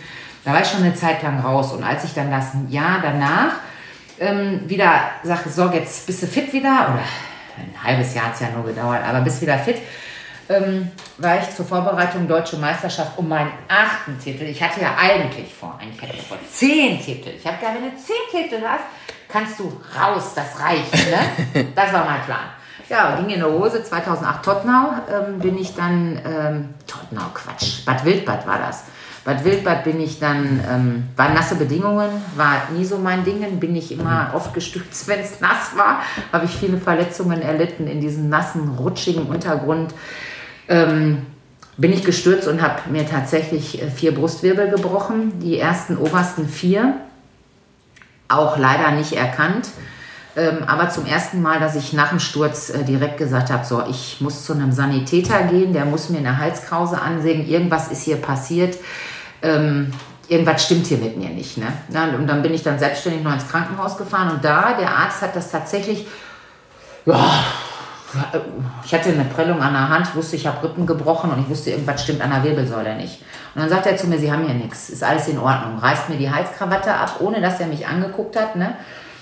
Und äh, den muss ich dann erstmal zusammenstauchen und sagen, auch wenn ich hier zu Fuß hingekommen bin, irgendwas ist hier nicht in Ordnung bei mir. Ich werde mir zwei Rippen gebrochen haben, vielleicht habe ich auch die äh, Handknochen gebrochen. Er soll mal bitte ein bisschen intensiver gucken. Arbeite selbst in der Krankenpflege. Ich weiß, dass du keinen Bock hast, auf den Samstag zu arbeiten. Und oh, muss ich mich erstmal wirklich richtig aufregen, weil er keinen Bock hatte. Es war aber erst Samstag, war also erst Quali. Ne, für, und ich finde, Samstagmorgen kann man schon nochmal arbeiten können. Ne? Ja. Naja, dann hat er sich Vor allem in Bad Wildbad, da kommt ja noch so ein bisschen was ja, dazu. Ja, richtig. Ja. Ja, ja. Auf jeden Fall hat er sich breitschlagen lassen, hatte, ah ja, okay, alles klar, mm, mm. kommt auch aus der Krankenpflege, ja gut, dann gib dir mal Mühe. Dann hat er meine Wirbelsäule geröntgt, Halswirbelsäule und ähm, Rippen, ah ja, sind zwei Rippen gebrochen, okay, Hand ist aber nur geprellt. Bin ich nach Hause. Okay, Wirbelsäule nicht gebrochen, alles gut. Montagmorgen zur Arbeit, Rennen war vorbei, konnte ich also nicht teilnehmen. Es ging einfach überhaupt nicht. Ne? Achter Titel, da musst du nächstes Jahr angreifen, gut. Ja, und dann bin ich halt arbeiten gegangen und dachte schon immer morgens früh Schuhe anziehen. Horror. Kreislaufkollaps, schweißig, alles irgendwie total scheiße. Eine Woche dann aber irgendwie hingekriegt. Samstag noch Fahrtechnik in Winterberg mit den Mädels. Schön Downhill-Strecke. Ähm, und ich konnte schon mein Fahrrad nicht in den Lift heben. Da brauchte ich dann schon immer Hilfe. Und als dann am Sonntag das Training vorbei war, konnte ich meinen Kopf nicht mehr bewegen, ich konnte kein, nichts mehr machen. Ne? Ja, und dann bin ich nochmal zum Arzt, zu meinem Arzt hier im Krankenhaus und der sagte, Antje, wenn du schon sagst, du hast solche Beschwerden, dann gucken wir doch nochmal. Gib mir mal die, die Bilder von dem Arzt. Da sagt er zu mir, wie, hier ist doch nur die Halswirbelsäule drauf. Sonst nichts? Ja, habe ich gesagt, ja, der hat gesagt, ist alles in Ordnung. Ja, sagt er, wir machen mal eben Kernspin. Kernspin und dann waren alle Ärzte da. Vier Brustwirbel, die obersten. Äh, Gott sei Dank nur... Ähm, Kompressionsfrakturen. Mhm. Also ich bin auf den Kopf gekommen, pup, pup, pup, alle vier Wirbel gebrochen. Und äh, aber noch relativ stabil, weil ich gut trainiert war, Muskulatur, Rückenmuskulatur schön stramm. Tja, dann war ich erstmal raus. Zack, arbeiten, arbeitsunfähig raus, du bewegst dich kein Stück, du hebst nicht mehr, du drehst nicht mehr, du drehst deinen Rücken nicht mehr, weißt du, diese Drehbewegung durfte ich nicht machen. Neurologe, alles abgecheckt. Ganz knapp wirklich, wenn ich da gestürzt wäre am Wochenende bei diesem äh, Fahrtechniktraining mit den Mädels, oder du stolperst eine Treppenstufe runter, oder du hättest, ich hätte mich abgestützt, wäre das durch, hätte ich im Rollstuhl gesessen. Weißt du, und das war das Bewusstsein, wo ich so dachte, holla, ob, jetzt hast du nochmal Glück gehabt. Man, es ist so weit weg, dass man im Rollstuhl sitzt, wenn du so eine Extremsportart machst. Du hörst halt immer, der ist gestürzt, vielleicht. Aber eigentlich jetzt doch mal ganz ehrlich, oder Tobi? Das hat man nie an sich rangelassen. Also ich nicht. Ich habe immer gedacht, nö, was soll passieren? Hände, ja. Schlüsselbein. Äh, aber solche schwerwiegenden Verletzungen, denkt man, dass einer selber nicht trifft. Und ja. da... Ja, das muss man ja auch im Grunde so ein bisschen denken, weil ja. ansonsten fährt die Angst mit und dann ist er noch viel schlimmer. Noch schlimmer. Also, recht, weil dann ja. passiert es ja direkt. Ähm, so, und dann, ähm, dann hast du dich also hast du dich da ausgerührt? Wie lange hat das ungefähr gedauert? Das war Gott sei Dank nicht ganz so. Ich, hab, ich hatte Urlaub danach und deshalb konnte ich äh, zwei, drei Wochen, glaube ich, war ich insgesamt raus nur. Die Ärzte haben dann zu mir gesagt, ich könnte wieder arbeiten gehen. Also eine Woche Mhm. Krankenschein, zwei Wochen Urlaub und dann bin ich wieder arbeiten gegangen und musste dann aufpassen, dass ich halt nicht schwer hebe, Ja. nicht trage, nicht drehe. Die meinten, der Vorteil ist, dass die, äh, die Wirbel hinten ähm, nicht verrutscht sind, dass die, der komplette Wirbelkörper gebrochen war, aber nichts, was jetzt, was nicht, was, was Mhm. so instabil war. Also hatte ich noch relativ viel Glück und wenn, das, wenn ich mich jetzt im geraden Bereich bewege, ging es. Ich war, brauchte auch kein Stützkorsett, nichts. Ich bin, glaube ich, dann nach vier Wochen wieder arbeiten gegangen und konnte dann auch langsam wieder anfangen, Fahrrad zu fahren. Erstmal nur Straße, Rolle zu Hause, Straße. Bis ich ins Gelände war, waren schon, dass die gesagt haben, sechs bis acht Wochen soll ich schon einhalten, damit die Wirbel stabil sind. Und ich glaube, nach zwölf Wochen waren sie ganz stabil. Das war auch Ende der Saison, das war irgendwann im September, glaube ich, August, September. Deshalb war das für mich, eh- Rennen war erstmal gegessen. Jetzt ging es erstmal darum, wieder einigermaßen die Kondition zu halten und nicht, nicht irgendwie zu stürzen. Ne? Und ähm, dann hast du dich entschieden, Downhill aufzuhören Jo. und Enduro zu fahren. Hast einfach gedacht, ja gut, jetzt hat das, äh, jetzt fahre ich kein Downhill mehr, jetzt lasse ich einfach mal die ganzen Protektoren weg, nehme weniger Feder weg und fahre die Strecken einfach, ohne dass ich sie kenne. Ja, genau, richtig. Oh Gott, ja. Ja, ja, ja. Das ist verrückt, oder? Dann, ich war tatsächlich so, dass ich äh, aufhören wollte, komplett aufzuhören. Ich habe gesagt, du, das reicht. Ich verdiene mein Geld nicht mit dem Sport. Das ist ein Hobby, das ist Spaß. Und im Rollstuhl sitzen war, war jetzt nicht so interessant. Ja. Da dachte ich mir, boah, wenn du das nochmal riskierst, jetzt hast du nochmal Glück gehabt, du hattest einen Schutzengel. Es könnte ja nochmal passieren, obwohl ich eigentlich überhaupt gar nicht so ein Typ bin, der jetzt so weit denken würde. Aber in der Phase haben natürlich drumherum meine Familie und Freunde haben gesagt, Antje, hey, überleg mal, du sitzt wirklich im Rollstuhl. Und du hast jetzt nochmal Glück gehabt und forder das nicht heraus. Ne? Und dann habe ich gesagt, ich höre komplett drauf. Alles Feierabend, Schluss, war eine schöne Zeit, hat Spaß gemacht, machst irgendwas anderes. Ne? Konnte ich aber nicht. Ich habe in diesen zwölf Jahren hat eigentlich der Sport mein Leben beherrscht. Ich habe nichts anderes gemacht. Ich habe jedes im Winter habe ich trainiert, habe meine Zeiten geplant, wann sind die Rennen, ich fahre das Rennen, ich fahre das Rennen, ich fahre das Rennen, ich fahre dahin. Also mein Urlaub war auch gesetzt. Ich habe zwölf Jahre keinen Urlaub mehr gemacht. Ich hab, war nur noch auf den Rennen unterwegs. Ich sage ja, arbeiten, Sport, Rennen fahren. Was anderes hatte ich gar nicht. Was mache ich denn? Was mache ich? Ich bin, ich kann das überhaupt nicht. Ich kann gar nichts anderes. Ich habe auch gar keine Freunde mehr. Ich habe nur noch die Radfreunde, also die Leute, mit denen ich Fahrrad fahre. Ja, scheiße, scheiße, scheiße. Ne? Also schon, dass der, als der, äh, der Gino, der mit dem ich elendig lange trainiert habe, als der im Prinzip schon nach, der ist ja irgendwann nach Stuttgart gezogen, als ich glaube im 10. oder 11. Jahr war. Ja, äh, da muss ich erstmal neue Leute kennenlernen, die, die was anderes machen. Dann habe ich welche kennengelernt, die Enduro fahren, mit denen ich ein bisschen fahren konnte. Jetzt bin ich zu den Downhill-Rennen Gott sei Dank parallel auch immer unten bei Trailfox gewesen. Die habe ich aus Spaß mitgemacht, mit dem Frank Schneider damals. Da habe ich mich immer schon so ein bisschen anders aufgestellt, um nicht nur im Downhill zu Ja. Weil das fand ich total geil, den Trailfox mitzufahren. Was hatte ich dann noch? Mega Valanche bin ich dann mit dem Frank Schneider und dem André Wagenknecht gefahren, damals mit dem Elmar. Einfach was anderes, um da nochmal, ähm, ja, einfach auch noch andere Dinge zu machen. Nicht nur Downhill, sondern auch, in, ich sag mal, da waren es ja schon Free, Freeride, hieß das ja früher, ne? um die zu fahren, um anderen Spaß zu haben. Habe ich, ähm, fand ich auch immer geil. Und ähm, ich glaube, da hatte ich schon immer so einen Fuß auch in einer anderen Szenerie ähm, Downhill, so ein bisschen diese Freeride-Szene, ähm, habe dann nochmal mehr im süddeutschen Bereich Leute kennengelernt, die auch was anderes machen. Ähm, deshalb hatte ich da irgendwo Leute, die sagten, Mensch, äh, was ist da? Dann kamen die ersten Enduro-Rennen überhaupt auf, wo ich dachte, ach, du bleibst in dem Sport, du bewegst dich weiter. Und ähm, bei diesen Enduro-Rennen, ich weiß gar nicht, ob es da schon, doch, die fing noch an, diese Specialized-Serie war das doch damals, ne? Ähm, Thread-Serie. Ich rede schon von damals, das ist ja noch gar nicht so lange her. Ja, ja, aber Aber da war das, äh, dass ich dachte mir, der, ich hatte im, im, im Downhill-Rennen das Problem, dass es genau da, du hast drei Minuten Zeit oder zweieinhalb Minuten Zeit, die Strecke runterzufahren, da muss jede Linie sitzen. Und auch diese Wurzel, nassen Wurzelpassagen, die haben mich umgebracht. Die haben, da habe ich so eine Angst gehabt. Ich war total blockiert. Wenn ich auf dem Downhillrad im Nassen konnte ich einfach nicht mehr fahren. Und beim Enduro war das, da geht es ja um nichts. Da stoppt dich keiner. Du fährst einfach mit Leuten, mit Freunden Fahrrad. Wir fahren irgendwo hin.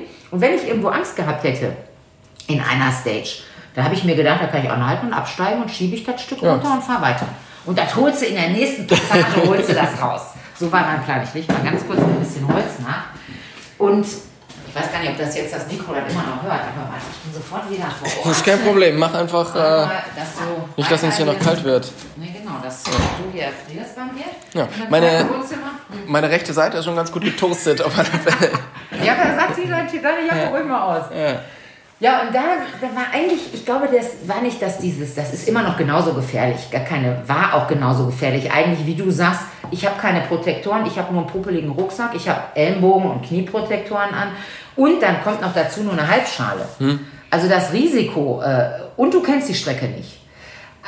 Aber ich hatte mehr dieses, dieses, äh, mich hat es mehr unter Druck gesetzt, ich muss jetzt in dieser kurzen Zeit alles können. Und beim Enduro waren A, erstmal nicht so wahnsinnige Sprünge oder so, so technische Bereiche am Anfang dabei. Ah, das Kaffeemaschine geht aus. war nicht so viel technische, also es war alles fahrbar. Du musstest dir auch eigentlich nichts angucken. Und dieses nicht angucken, das war schon immer mein Ding. Weit vorausschauend, runterballern. Ähm, ich fand das nicht schwer. Die Strecken waren für mich nicht schwer.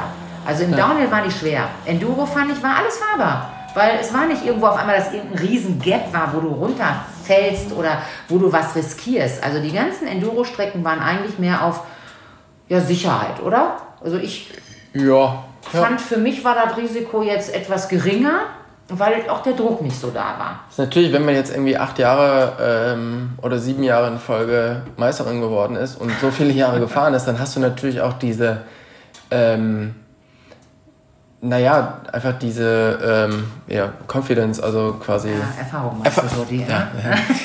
ähm, ja, die Erfahrung halt, die da, die da irgendwie mit rein, reinkommt. Also du weißt halt, wie du dich dann halt verhalten musst so in, Ich glaube auch, ja. in den Sachen, ne? Doch, doch. Ich habe auch wirklich tatsächlich viel vielseitig trainiert und ich möchte mal sagen, nach den Jahren, ich sage ja, die, die, erst, die, die ersten drei waren das Schlimmste. Danach kam Erfahrung, Fahrtechnik dazu. Ich, also äh, in den ersten Jahren ist mein Fahrrad mit mir gefahren. Bis ich dann, ja, war immer so, äh, irgendwie runterkommen, äh, ankommen, irgendwie funktioniert's. Und nachher tatsächlich, und das war das Schöne, ich hatte, ähm, ich habe das Fahrrad beherrscht. Ich wusste, ich konnte springen. Ich bin über riesengroße Sprünge gekommen. Ich wusste, ich schaffe das. Und mit einer gewissen Technik. Und dann kann die Technik, nicht nur die, nicht nur die Geschwindigkeit, dass du irgendwo rüber kommst und, und dich jemand zieht, sondern dass du auch weißt, wie komme ich dahin. Und äh, auch Strecken schon im Vorfeld lesen konntest und wusstest, aha, hier sieht schon aus, dahinter ist es nicht so. Ja, das war schon Erfahrung. Deshalb war das auch nicht so, ging das. Ne? Ja, ja, ja, ja. Und jetzt ähm, bist du, du fährst mittlerweile nicht mehr für Giant, sondern für Liv, was ja im Grunde Eine Firma. ist. eine Firma ist, aber es ist halt die, die Frauensparte von, von Giant. Ganz genau. Mhm. Ähm, wie wichtig siehst du das, dass Frauen ihre, eigenen, ihre eigene Fahrradlinie haben oder was sind die großen Unterschiede da? Okay. Nicht das einfachste Thema. das, wo ich aber, ich glaube, die meisten Fragen in den letzten Jahren gekriegt habe. Also ganz am Anfang, als ich umgestiegen bin von, äh, von was heißt umgestiegen bin? Ich, es ist eine Firma und die haben eine äh, Tochter, man könnte das jetzt sagen, so Tochtergesellschaft gegründet. Ich will mich jetzt auch nicht ganz so weit aus dem Fenster lehnen, was so diese, diese Sachen betrifft. Aber man, es, gab, es gab die ähm, von der Chefin, äh, von dem Chef, äh, dem größten von Giant, äh, dem, dem Geschäftsführer, Gründer, wie auch immer. Die Ehefrau hatte viele Marktanteile von äh, bei Giant und hat sich gedacht, Mensch, was mache ich denn damit? Und ich würde gerne etwas machen, was nur für die Frauen ist. Also was wirklich nur für Frauen oder auch von Frauen entwickelt, weiterentwickelt. Was wollen wir, was brauchen wir, um da sich überhaupt mal mit zu beschäftigen. Fand ich total interessant. Also der Sport ist ja tatsächlich männerdominierend gewesen. Und äh, die Frauen mit ins Boot zu nehmen und mal zu überlegen, was wollen die, was brauchen die, ähm, ist sicherlich eine marktwirtschaftliche Sache, aber auf der anderen Seite ist es natürlich auch interessant, mehr Frauen irgendwo zu, zu kriegen, zu binden, ähm, mehr darauf einzugehen. Ich meine, der Enduro-Sport an sich, früher gab es ja nur den Downhill-Sport, dann hieß es Freeride, jetzt ist es Enduro und, oder heißt, ich glaube, es gibt sogar noch einen neuen Begriff mittlerweile dafür, habe ich letztens irgendwas gehört weiß ich jetzt nicht mehr, ist egal, ähm, die sich damit allgemein beschäftigen, ähm, etwas für uns zu machen. Fand ich jetzt, finde ich interessant. Aber ist auch nicht so einfach. Was ist denn, wo ist denn der Unterschied eigentlich? Wo liegt der Unterschied zwischen Mann und einer Frau? Also vielleicht in dem, dass sie vielleicht nicht kräft, so kräftig sind, aber es gibt auch äh, kleine oder ja kleine und äh, schwache ähm, Menschen. Frauen sind vielleicht kleiner, Frauen sind dieses, jenes. Was sie gemacht haben, ist eine weltweite Datenbank erstellt, um zu gucken, wie sind denn die Größen überhaupt der Frauen. Und man hat da wohl festgestellt, dass die Frauen längere Beine und einen kürzeren Oberkörper haben. Aber mehr von den Frauen. Es gibt trotzdem noch welche, die ganz genau, genau gleich lange Beine und gleich lange Oberkörper haben. Was ich aber interessant fand, dass die sich darauf eingelassen haben, gesagt haben, wir bauen jetzt einfach mal Fahrräder mit einem etwas kürzeren Oberrohr und wir äh, machen den, den, den ähm, Steuerrohrwinkel, äh, vorne das Steuerrohr ein bisschen länger, dass man aufrechter vielleicht sitzt, weil dieses langgestreckte nach vorne, der Nacken, der weh tut, haben viele Frauen das Problem gehabt. Ich jetzt nicht. Ich bin tatsächlich jemand, der gleich lange Beine, gleich langen Oberkörper hat. Habe ich dann aber auch bei Liv äh, sozusagen erst festgestellt. Denn mir sind die Räder in den Größen, die ich normal hätte, ein ganz kleines bisschen zu kurz. Hm. Aber du, die haben sozusagen einfach ja auch nur die Bandbreite erweitert, dass also mehr Leute äh, äh vielleicht ein passendes Fahrrad finden für sich gibt wirklich welche, die, die haben das. Ich weiß, eine Freundin von mir, die ist drei oder fünf Zentimeter größer als ich, wo ich sagte, du passt auf das Rad nicht. Das ist das Rad, was ich habe, ist dir zu klein. Da setzt sie sich drauf und genau das, was, was, was, wofür das Rad gebaut ist, längere Beine, kurzer Überkörper, passt. Bei der. Die ist mhm. total mhm. zufrieden, die ist glücklich, dass sie nicht so ein, so ein langes Fahrrad hat. Und manchmal die S-Rahmen, dann hast du sie zu klein, sitzt sie viel zu komprimiert, ist auch irgendwie nichts. Ja, also ich finde gut, dass Sie sich damit beschäftigen. Und ich glaube, im Rennradbereich ist es auch interessant, habe ich gemerkt, umgestiegen auf ein Frauenrennrad komme ich viel, viel besser mit zurecht als mit den Giant-Rädern. Was ich gut finde oder wo sie sich weiterentwickelt mussten, war im Enduro-Bereich. Ähm, und da, ja, das Fahrrad ist ähnlich angelehnt schon an das, äh, an das Giant-Rad. Ne? Mhm. Also so ganz so äh, viel Veränderung, so viel anderes gibt es da doch nicht. Ne? Aber ein bisschen was. Ne? Aber ich glaube, dass diese Unterschiede ähm, oder da, wo die Unterschiede wirklich reinspielen, sind vor allen Dingen so die, ich sag mal so die Beginnerräder. Oder? Also ich meine, wenn du jetzt halt ja. so wie du auf dem Rad ja. sitzt, ja. dann kriegst du das, dann kannst du ja auch selber relativ viel dran machen, um das für dich aufzubauen. Ja, da hast du recht. Das, das heißt, stimmt. wenn du Enduro fährst, dann bist du ja schon relativ weit in dieses in der Szene drin. In der Szene drin. Und dann baust du eh an deinem Rad rum. Aber gerade was so den den Anfang, überhaupt mal da reinzukommen, ähm, ja. ne, was ja. das angeht, da ist es dann halt schon interessant, das irgendwie stimmt. viel Zeug zu machen. Ja. Es gibt halt, also das, ist, das glaube ich, es gibt halt schon viele Unterschiede beim Radfahren zwischen Männern und Frauen. Mhm. Zum Beispiel Frauen schaffen es relativ schwierig, einen Bunny Hop zu lernen, weil es halt einfach vom Körper nicht so richtig funktioniert. Und ich glaube, das viele Frauen wissen das gar nicht, dass das gar nicht an denen liegt, an dem Talent oder sonst irgendwas, sondern dass es halt wirklich einfach am... An der körperlichen Konstitution ja. ist. Mhm. Und dafür, das habe ich bei den Fahrtechnikkursen immer gelernt, ähm, wenn du einer Frau was sagst, die kann das so viel besser umsetzen, ja. weil die einfach ein viel besseres Gespür für den Körper haben. Ja. Und du machst jetzt auch viel Fahrtechnik für Frauen oder mhm. extra für Frauen. Mhm. Wo, also wie ist es so für dich, mit so einer Horde von Hühnern unterwegs zu sein? Und äh, im Gegensatz zu jetzt äh, vielen Männern, mit denen du halt früher unterwegs warst. Es ist sicherlich was anderes, aber ich glaube, da bin ich dabei dir, was du sagst, dass die Frauen, also bei den meinen ersten, ich mache ja meistens diese Women's Camps und äh, habe früher Fahrtechnik im Downhill gemacht, äh, in den, auf den Downhill-Strecken. Ich habe das jetzt mit diesen Hühnern, wie du sagst, jetzt nicht so ganz erlebt, aber als man mir am Anfang sagte, in Lenzerheide gibt es irgendein ein Rennen, Enduro-Rennen nur für Frauen, äh, Wochenende nur Frauen, dachte ich mir, ach du Kacke, wie kann das denn funktionieren? Gibt's doch gar nicht. Da kann doch keinen Spaß machen. Also ich habe mir schon vorgestellt, dass es ohne Männer total langweilig ist. Also es ist ja so, Männer, es ist irgendwie so ein Ding. Und dann dachte ich, das kann ja überhaupt nicht sein. Oh Gott, was langweilig. Aber dann war ich bei den ersten Frauencamps und habe gemerkt, wenn die unterwegs sind, die Frauen, und wenn die Fahrrad fahren, die haben so einen Bock darauf. Die wollen wirklich was lernen und die passen auf. Die passen wirklich, wie du sagst, die setzen das einfach um, die hören zu, die wissen genau, was du willst. Vielleicht liegt es jetzt auch daran, dass wir schon die gleiche Sprache haben oder auch das gleiche Empfinden haben. Was macht mir Angst? Was, was, wo habe ich Blockaden? Dass Frau zu Frau sich auch nicht irgendwie blockiert oder man auch nicht das Gefühl hat, man muss jetzt hier besonders gut aussehen und schlank und den Bauch einziehen, weil ein Mann als Fahrtechniktrainer vorne fährt, sondern ist eine Frau, ich kann einfach sein, wie ich will und wie ich bin und die akzeptiert mich vielleicht eher. Haben die aber zugehört und haben versucht, das umzusetzen und waren super ehrgeizig. Also so wirklich total ehrgeizig. Und die Gruppe untereinander hat sich so motiviert. Also wenn einer was geschafft hat, ich glaube, alle haben so das gleiche Empfinden gehabt, wenn, wenn es brenzlige Situationen waren. Ähm, bei den Männern ist es oft, ich kann mir die Blöße nicht geben, ich muss hier jetzt durch. Oh, Dann steht das Ego im Weg. Ja, so. genau, glaube ich auch. Und äh, ich muss jetzt hier der Beste und ich will vorne sein. Siehst ja bei jeder Frauengruppe, ach, fahr du mal vor, ich fahr hinter dir her. Ja. Da bin ich eher als Coach und muss sagen, Leute, hey, ihr habt keinen Spaß, der Schnellste muss vorne fahren. Also lass dich mal vorbei und fahr mal vorne. Bei den Männern ist es natürlich so, oh, ist natürlich auch ein Vorteil, ihr kommt gut überall runter und ihr traut euch ganz viel. Euch steht, glaube ich, nicht unbedingt immer dieses, diese, oh, was ist, was passiert jetzt hier im Weg? Ähm, aber diese, die Frauen motivieren sich untereinander und sagen dann, ey komm, das schaffst du, das habe ich auch schon gemacht. Oder wenn es einer geschafft hat, dann, dann fängt dieser Vergleich an, ach, wenn die das kann, dann kann ich das, glaube ich, auch. Äh, und dann mhm. probieren die das auch. Ähm, und das finde ich, diese Entwicklung, die die machen in diesen vier Tagen, finde ich total klasse. Finde ich, das motiviert mich unglaublich. Manchmal denke ich auch, jetzt reicht jetzt fährst du doch lieber mal für dich wieder selber Fahrrad. Äh, aber ich habe da mal so einen Spaß, wenn ich da rauskomme und sehe, was die gelernt haben und dass sie zugehört haben und wie die das umsetzen. Aber du hast das ja auch schon bemerkt, wie das ist mit Frauen oftmals, ne?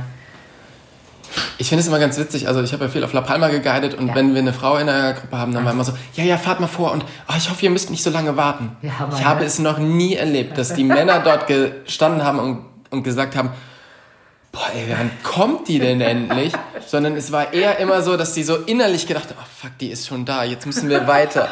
Und Männer freuen sich eigentlich immer über die Pause, weil die halt in diesen Zwischenstücken sich immer so verausgaben und dann natürlich sich nichts anmerken lassen dürfen. Also genau. untereinander ist ganz schlimm. Ja. Und immer wenn die Frau dann schon sagt, oh, oh, oh, scheiße, jetzt müssen wir weiter. Und die Frau denkt immer so, ah, oh, jetzt haben die so lange auf mich gewartet. Ja. Und wirklich, es ist noch nie in, den ganzen, in der ganzen Zeit vorgekommen, dass jemand ja. gesagt hat, boah, Komisch, wo bleibt ne? die denn? Komisch ist, das ist schon eine komische Entwicklung, da hast du schon recht. Ne? Mhm. Also da sind... Ähm, aber was ich dazu sagen muss, also ich fahre auch gerne, klar fahre ich auf diesen Camps gerne mit Frauen, aber ich muss immer noch sagen, ich fahre ähm, trotzdem noch völlig gerne wieder mit Männern Fahrrad, weil dieses Unbekümmerte, dieses Stylische, dieses Ausprobieren, hier mal drüber, da mal drüber, hier mal ein Bunny Hop, da mal rein, das ist etwas, was man eher seltener bei Frauen sieht. Also ich versuche das auf den Camps immer zu vermitteln auch und zu sagen, hey Leute, wir müssen auch spielerisch fahren. Mhm. Ihr seid einfach oft kleine Kinder geblieben. Und das haben irgendwie die Frauen nicht so ganz. Ja. Und das liebe ich, wenn ich mit, ich weiß nicht, mit dem Mark Kessing, als ich jetzt wieder unten in Brixen gewesen bin, und der ist vorgefahren, weißt du, dann, ich lasse mich infizieren. Das hat der Gino schon früher gemacht. Also die, ihr bringt einen schon ein bisschen weiter durch eure spielerische, durch ist egal, was ihr habt, eine Art, äh, diesen Radsport auszuleben das sieht einfach geil aus und das ist total schön hinterher zu fahren. Und ich bin dann immer voll stolz, ah, hast jetzt auch gemacht. Ich fange dann auch an, spielerisch zu fahren. Hier mal drüber würde ich nicht.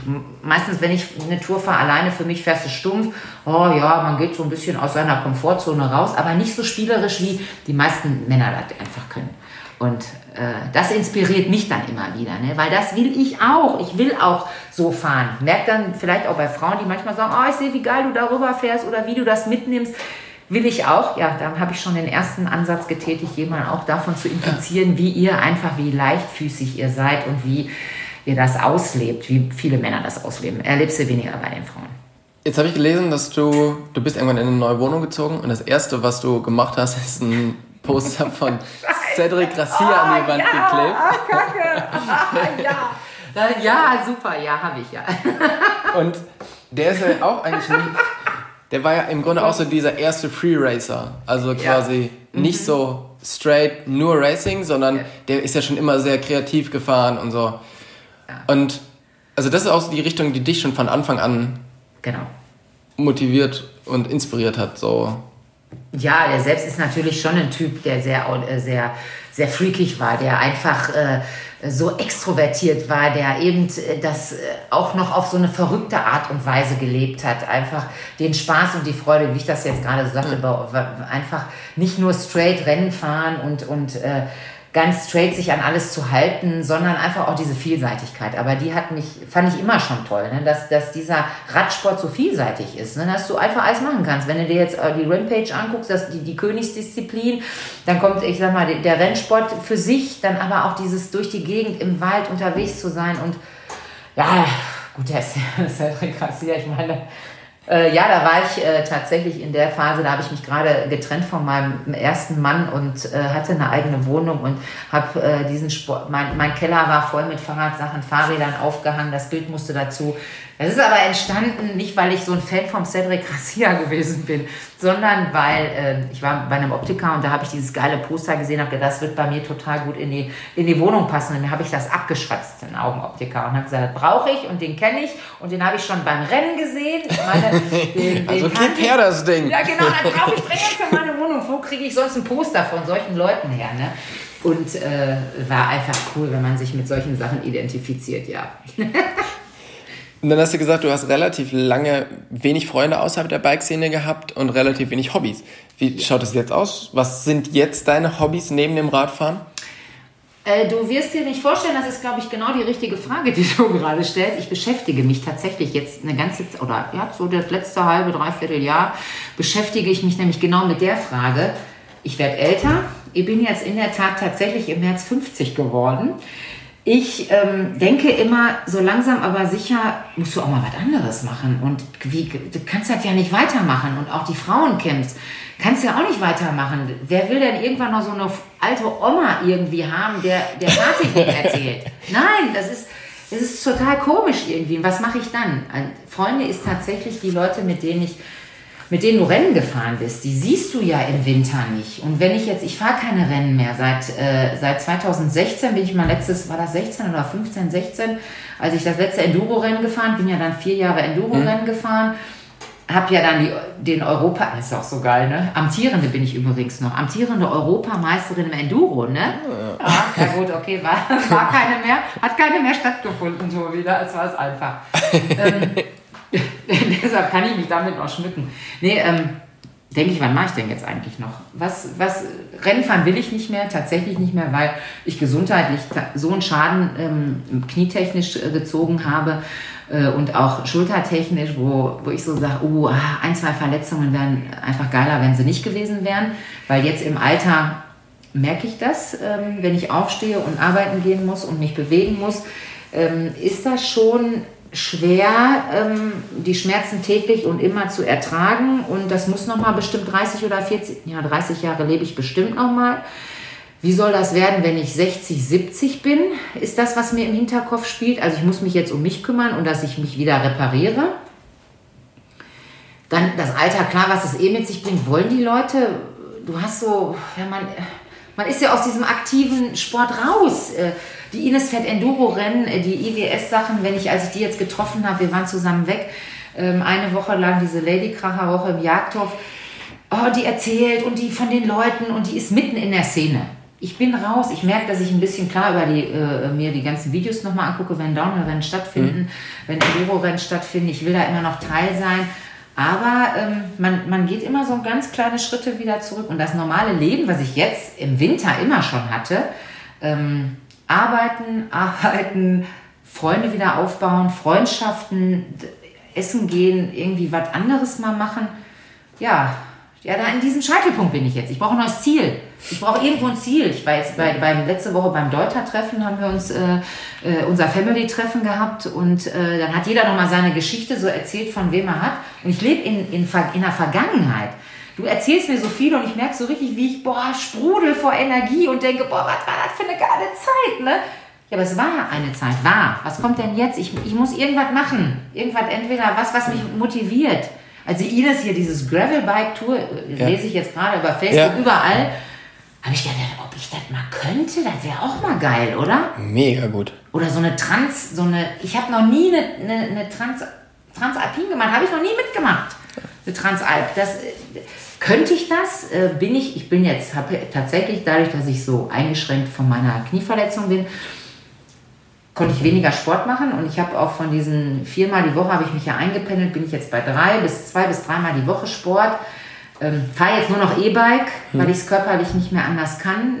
Dadurch reduzierst du deine, deine Kondition, dieses, diesen extremsten Biss, dass ich so bis aufs Letzte äh, alles gebe, ist auch vorbei. Also ich bin in so einer Komfortzone unterwegs, äh, bewege mich aber nicht mehr mit diesem diesem extremsten Biss. Und ähm, das ist eine ganz gute Frage. Ich weiß nicht, ich brauche einen Input, ich brauche jemanden, der mich motiviert, der, der mir ein Ziel gibt, wo ich so sage, ha, das ist es. Also wenn von unseren Zuhörern noch jemand äh, eine Idee für ein Hobby für dich hat, dann immer ja, gerne ja, schreiben. Ja, ja, ja, ja. ja. Äh, Servietten falten oder sonstige Sachen. ja, nee, das muss schon, muss schon was Interessantes sein.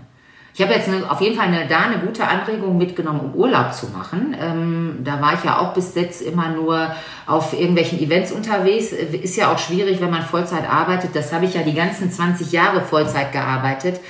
Äh, jetzt habe ich vor zwei Jahren die Abteilung gewechselt und bin raus aus dem Schichtdienst in eine Funktionsabteilung, nur noch von Montags bis Freitags Dienst, jedes Wochenende frei.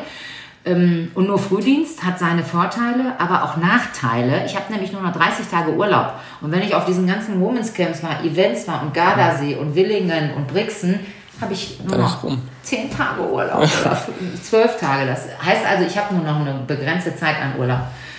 Aber pass auf, da hat nämlich jetzt da unten habe ich eine kennengelernt und die macht ähm, die, hier, hier Segeln und äh, äh, Inselhoppen.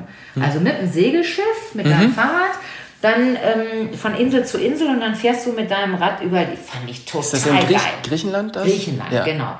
Oder Kroatien. Ja, genau, genau, ja, genau.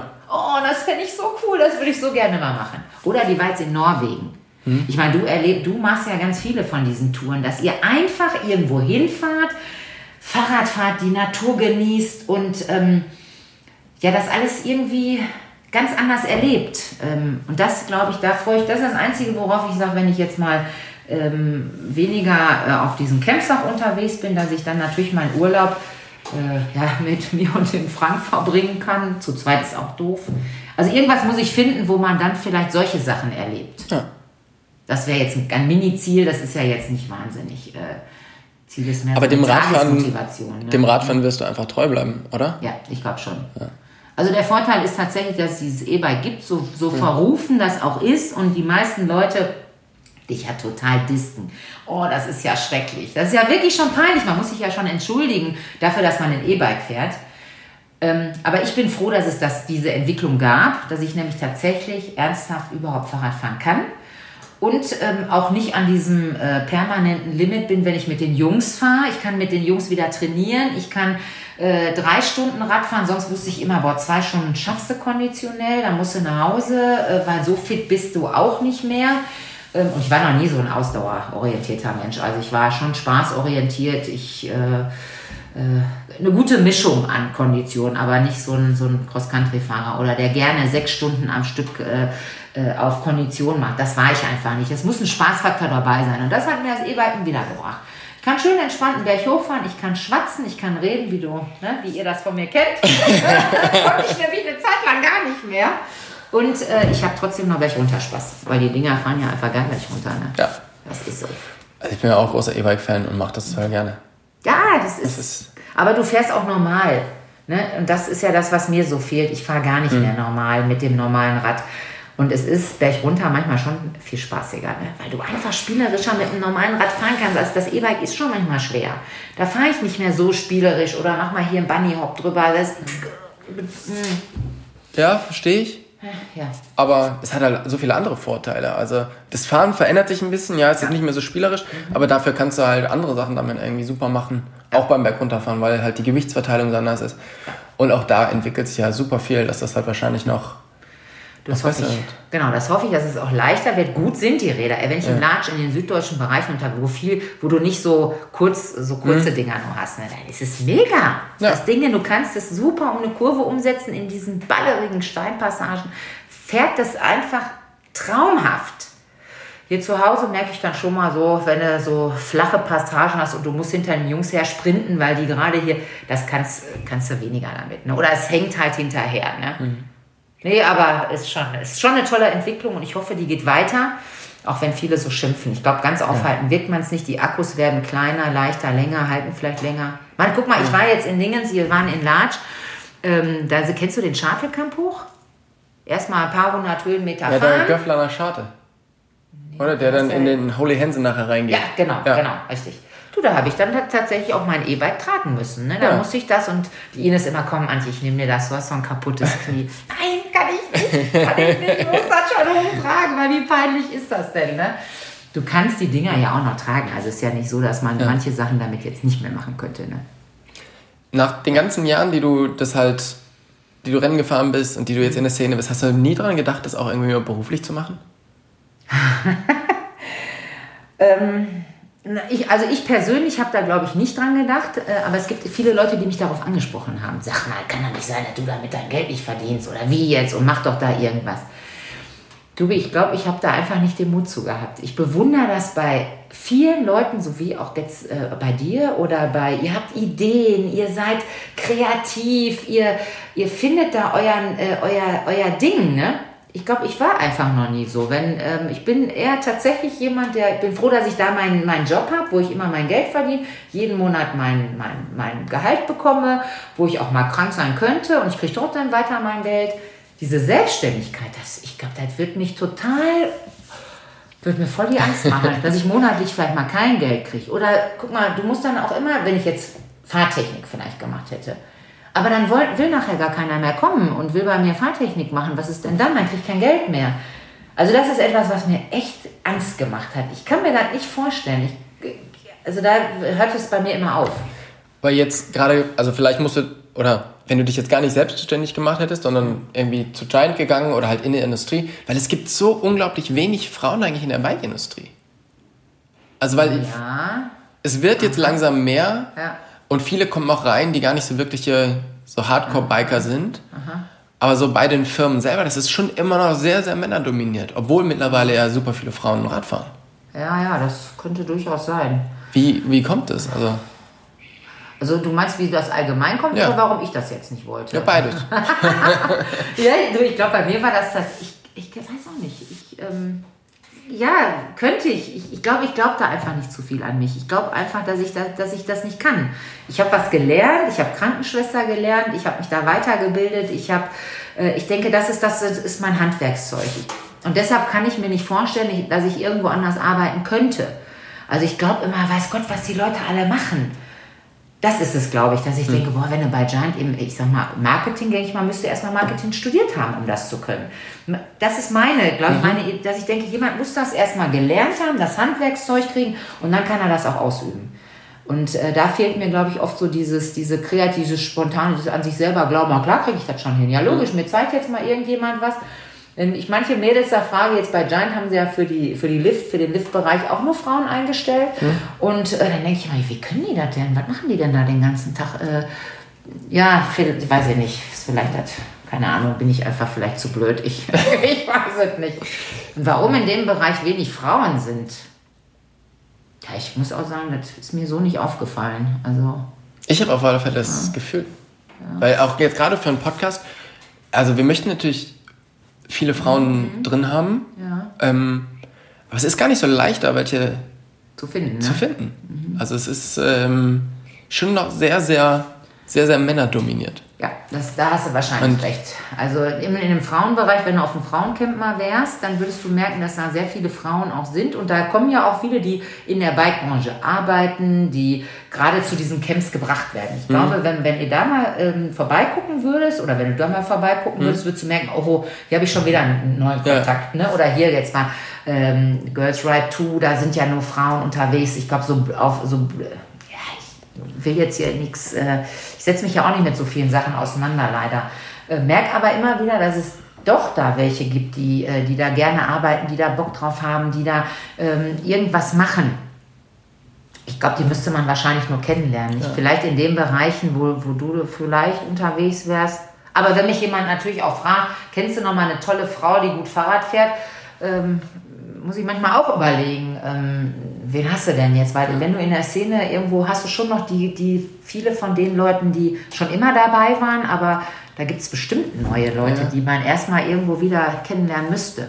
Ich hoffe auf alle Fälle, dass das noch ein bisschen mehr gemischter wird, weil, wie gesagt, weil, wie wir schon gesagt haben, Männern steht oft das Ego im, im Weg und ich glaube, da können einfach Frauen einfach noch ein bisschen mehr Ja. Kreativität reinbringen und so ein bisschen auch Ja, aber das ist schon mehr geworden. Ja, auf alle Fälle ehrlich, ist das ne? mehr geworden. Ja, ja. Also du siehst aber im Radsportbereich schon viel mehr. Auf, ich sage jetzt mal, in der, bist du jetzt im Brixen, bist du am Gardasee. Also fahren auf alle Fälle. Richtig. Ja, ja, fahren auf alle Fälle. Ja. Aber die, und so. da gibt es schon vereinzelt welche. Ich weiß zum Beispiel jetzt die, äh, weiß nicht, ob du die, ähm, die Stefanie, die war bei einem Women's Camp da, ist über dieses Camp, Women's Camp, ähm, mit zum, äh, mehr zum Fahren, fährt jetzt, will jetzt Enduro-Rennen fahren und hat jetzt bei Bosch angefangen zu arbeiten. Ja. Die müsstest du auch kennen, glaube ich, ne? Ja, kann. Bestimmt, ne? Bestimmt, ja. ja. Und da hast du schon mal, vielleicht noch zu weniger, aber ich glaube, dass das jetzt passiert. Oder hier Fiedler Concepts. Die ja. haben ja eine, eine, eine riesen Community und wollen das auch tatsächlich über die Sportarten hinaus viel mehr an den Mann bringen, um dann, und da, wenn du mal irgendjemanden bräuchtest, wäre das genau der richtige Ansprechpartner, mit dem du sprechen kannst. Die haben bestimmt irgendjemanden, den Ja, oder? Die, wirklich, die haben, wir treffen uns, die, die treffen sich auf, da gibt es so viele Frauen-Events oder auch ähm, Plattformen oder Treffen, dass man es, also da muss ich sagen, da tut sich total viel. Ich kriege leider nicht ganz so viel mit, weil ich ja immer noch arbeiten bin die ganze Zeit. Und auch natürlich auf, ich sage ja, viel zu weit weg wohne. Mhm. Die Sachen finden tatsächlich so Augsburg, München, äh, die, die, die in den unteren Bereichen irgendwie statt. Die, die treffen sich dann irgendwo mal und haben ihr, ja, irgendwelche Sachen, die dann noch stattfinden, von denen ich auch nicht so ganz viel mitkriege oder auch keine Zeit habe hinzukommen. Ne? Jetzt so Richtung Ende habe ich noch drei schnelle Fragen an dich. Schnelle, oh Gott. Schnelle Fragen. Ja, okay, Und zwar, ich gebe mir ganz viel Mühe. Hm? Ähm, sind das so Sätze, die du bitte äh, vervollständigst? Ach du Scheiße. Ja. Hm. Mein größter Erfolg ist... ich glaub's ja gar nicht. Mein größter Erfolg, ja, waren meine sieben deutschen Meisterschaftstitel, glaube ich. Das ist das, was am, am prägendsten in Erinnerung geblieben ist. Ähm, habe ich sonst noch Erfolge? Was heißt, meinst du jetzt radsportliche Erfolge oder andere? Guck mal, geht gar nicht mit einfachen Worten zu schreiben. Ich glaube, siebte bei einer Europameisterschaft. Ach nee, das schönste, mein, mein Erlebnis, mein schönstes Erlebnis war auch hier in äh, achter Platz bei einem Weltcup in, äh, in Willingen. Ähm, ja, also es gibt ganz viele Sachen. Ich habe, glaube ich, gar nicht so einzelne. Wenn ich drüber nachdenke und du immer meine Erinnerungen wieder wachrufst, fällt mir immer wieder was ein. Ansonsten, nee, weiß ich nicht. Größter ja, kann ich dir nicht sagen. Es gibt ganz viele Sachen, die sehr, okay. sehr, sehr, sehr, toll waren. Hm. Das bewegt mich? mich bewegt ganz viel immer, wenn ich äh, über manche Sachen.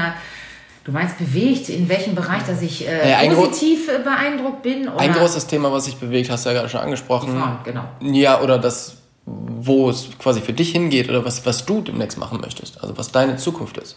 Ach so, was so in, die, in diese Richtung ist das eher so. Ja, was mich bewegt. Hm.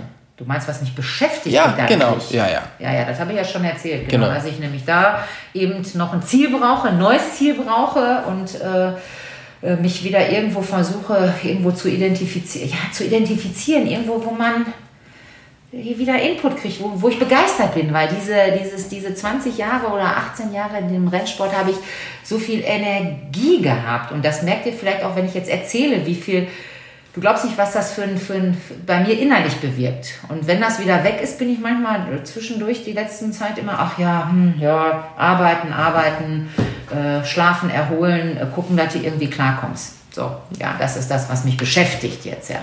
Was kann man machen?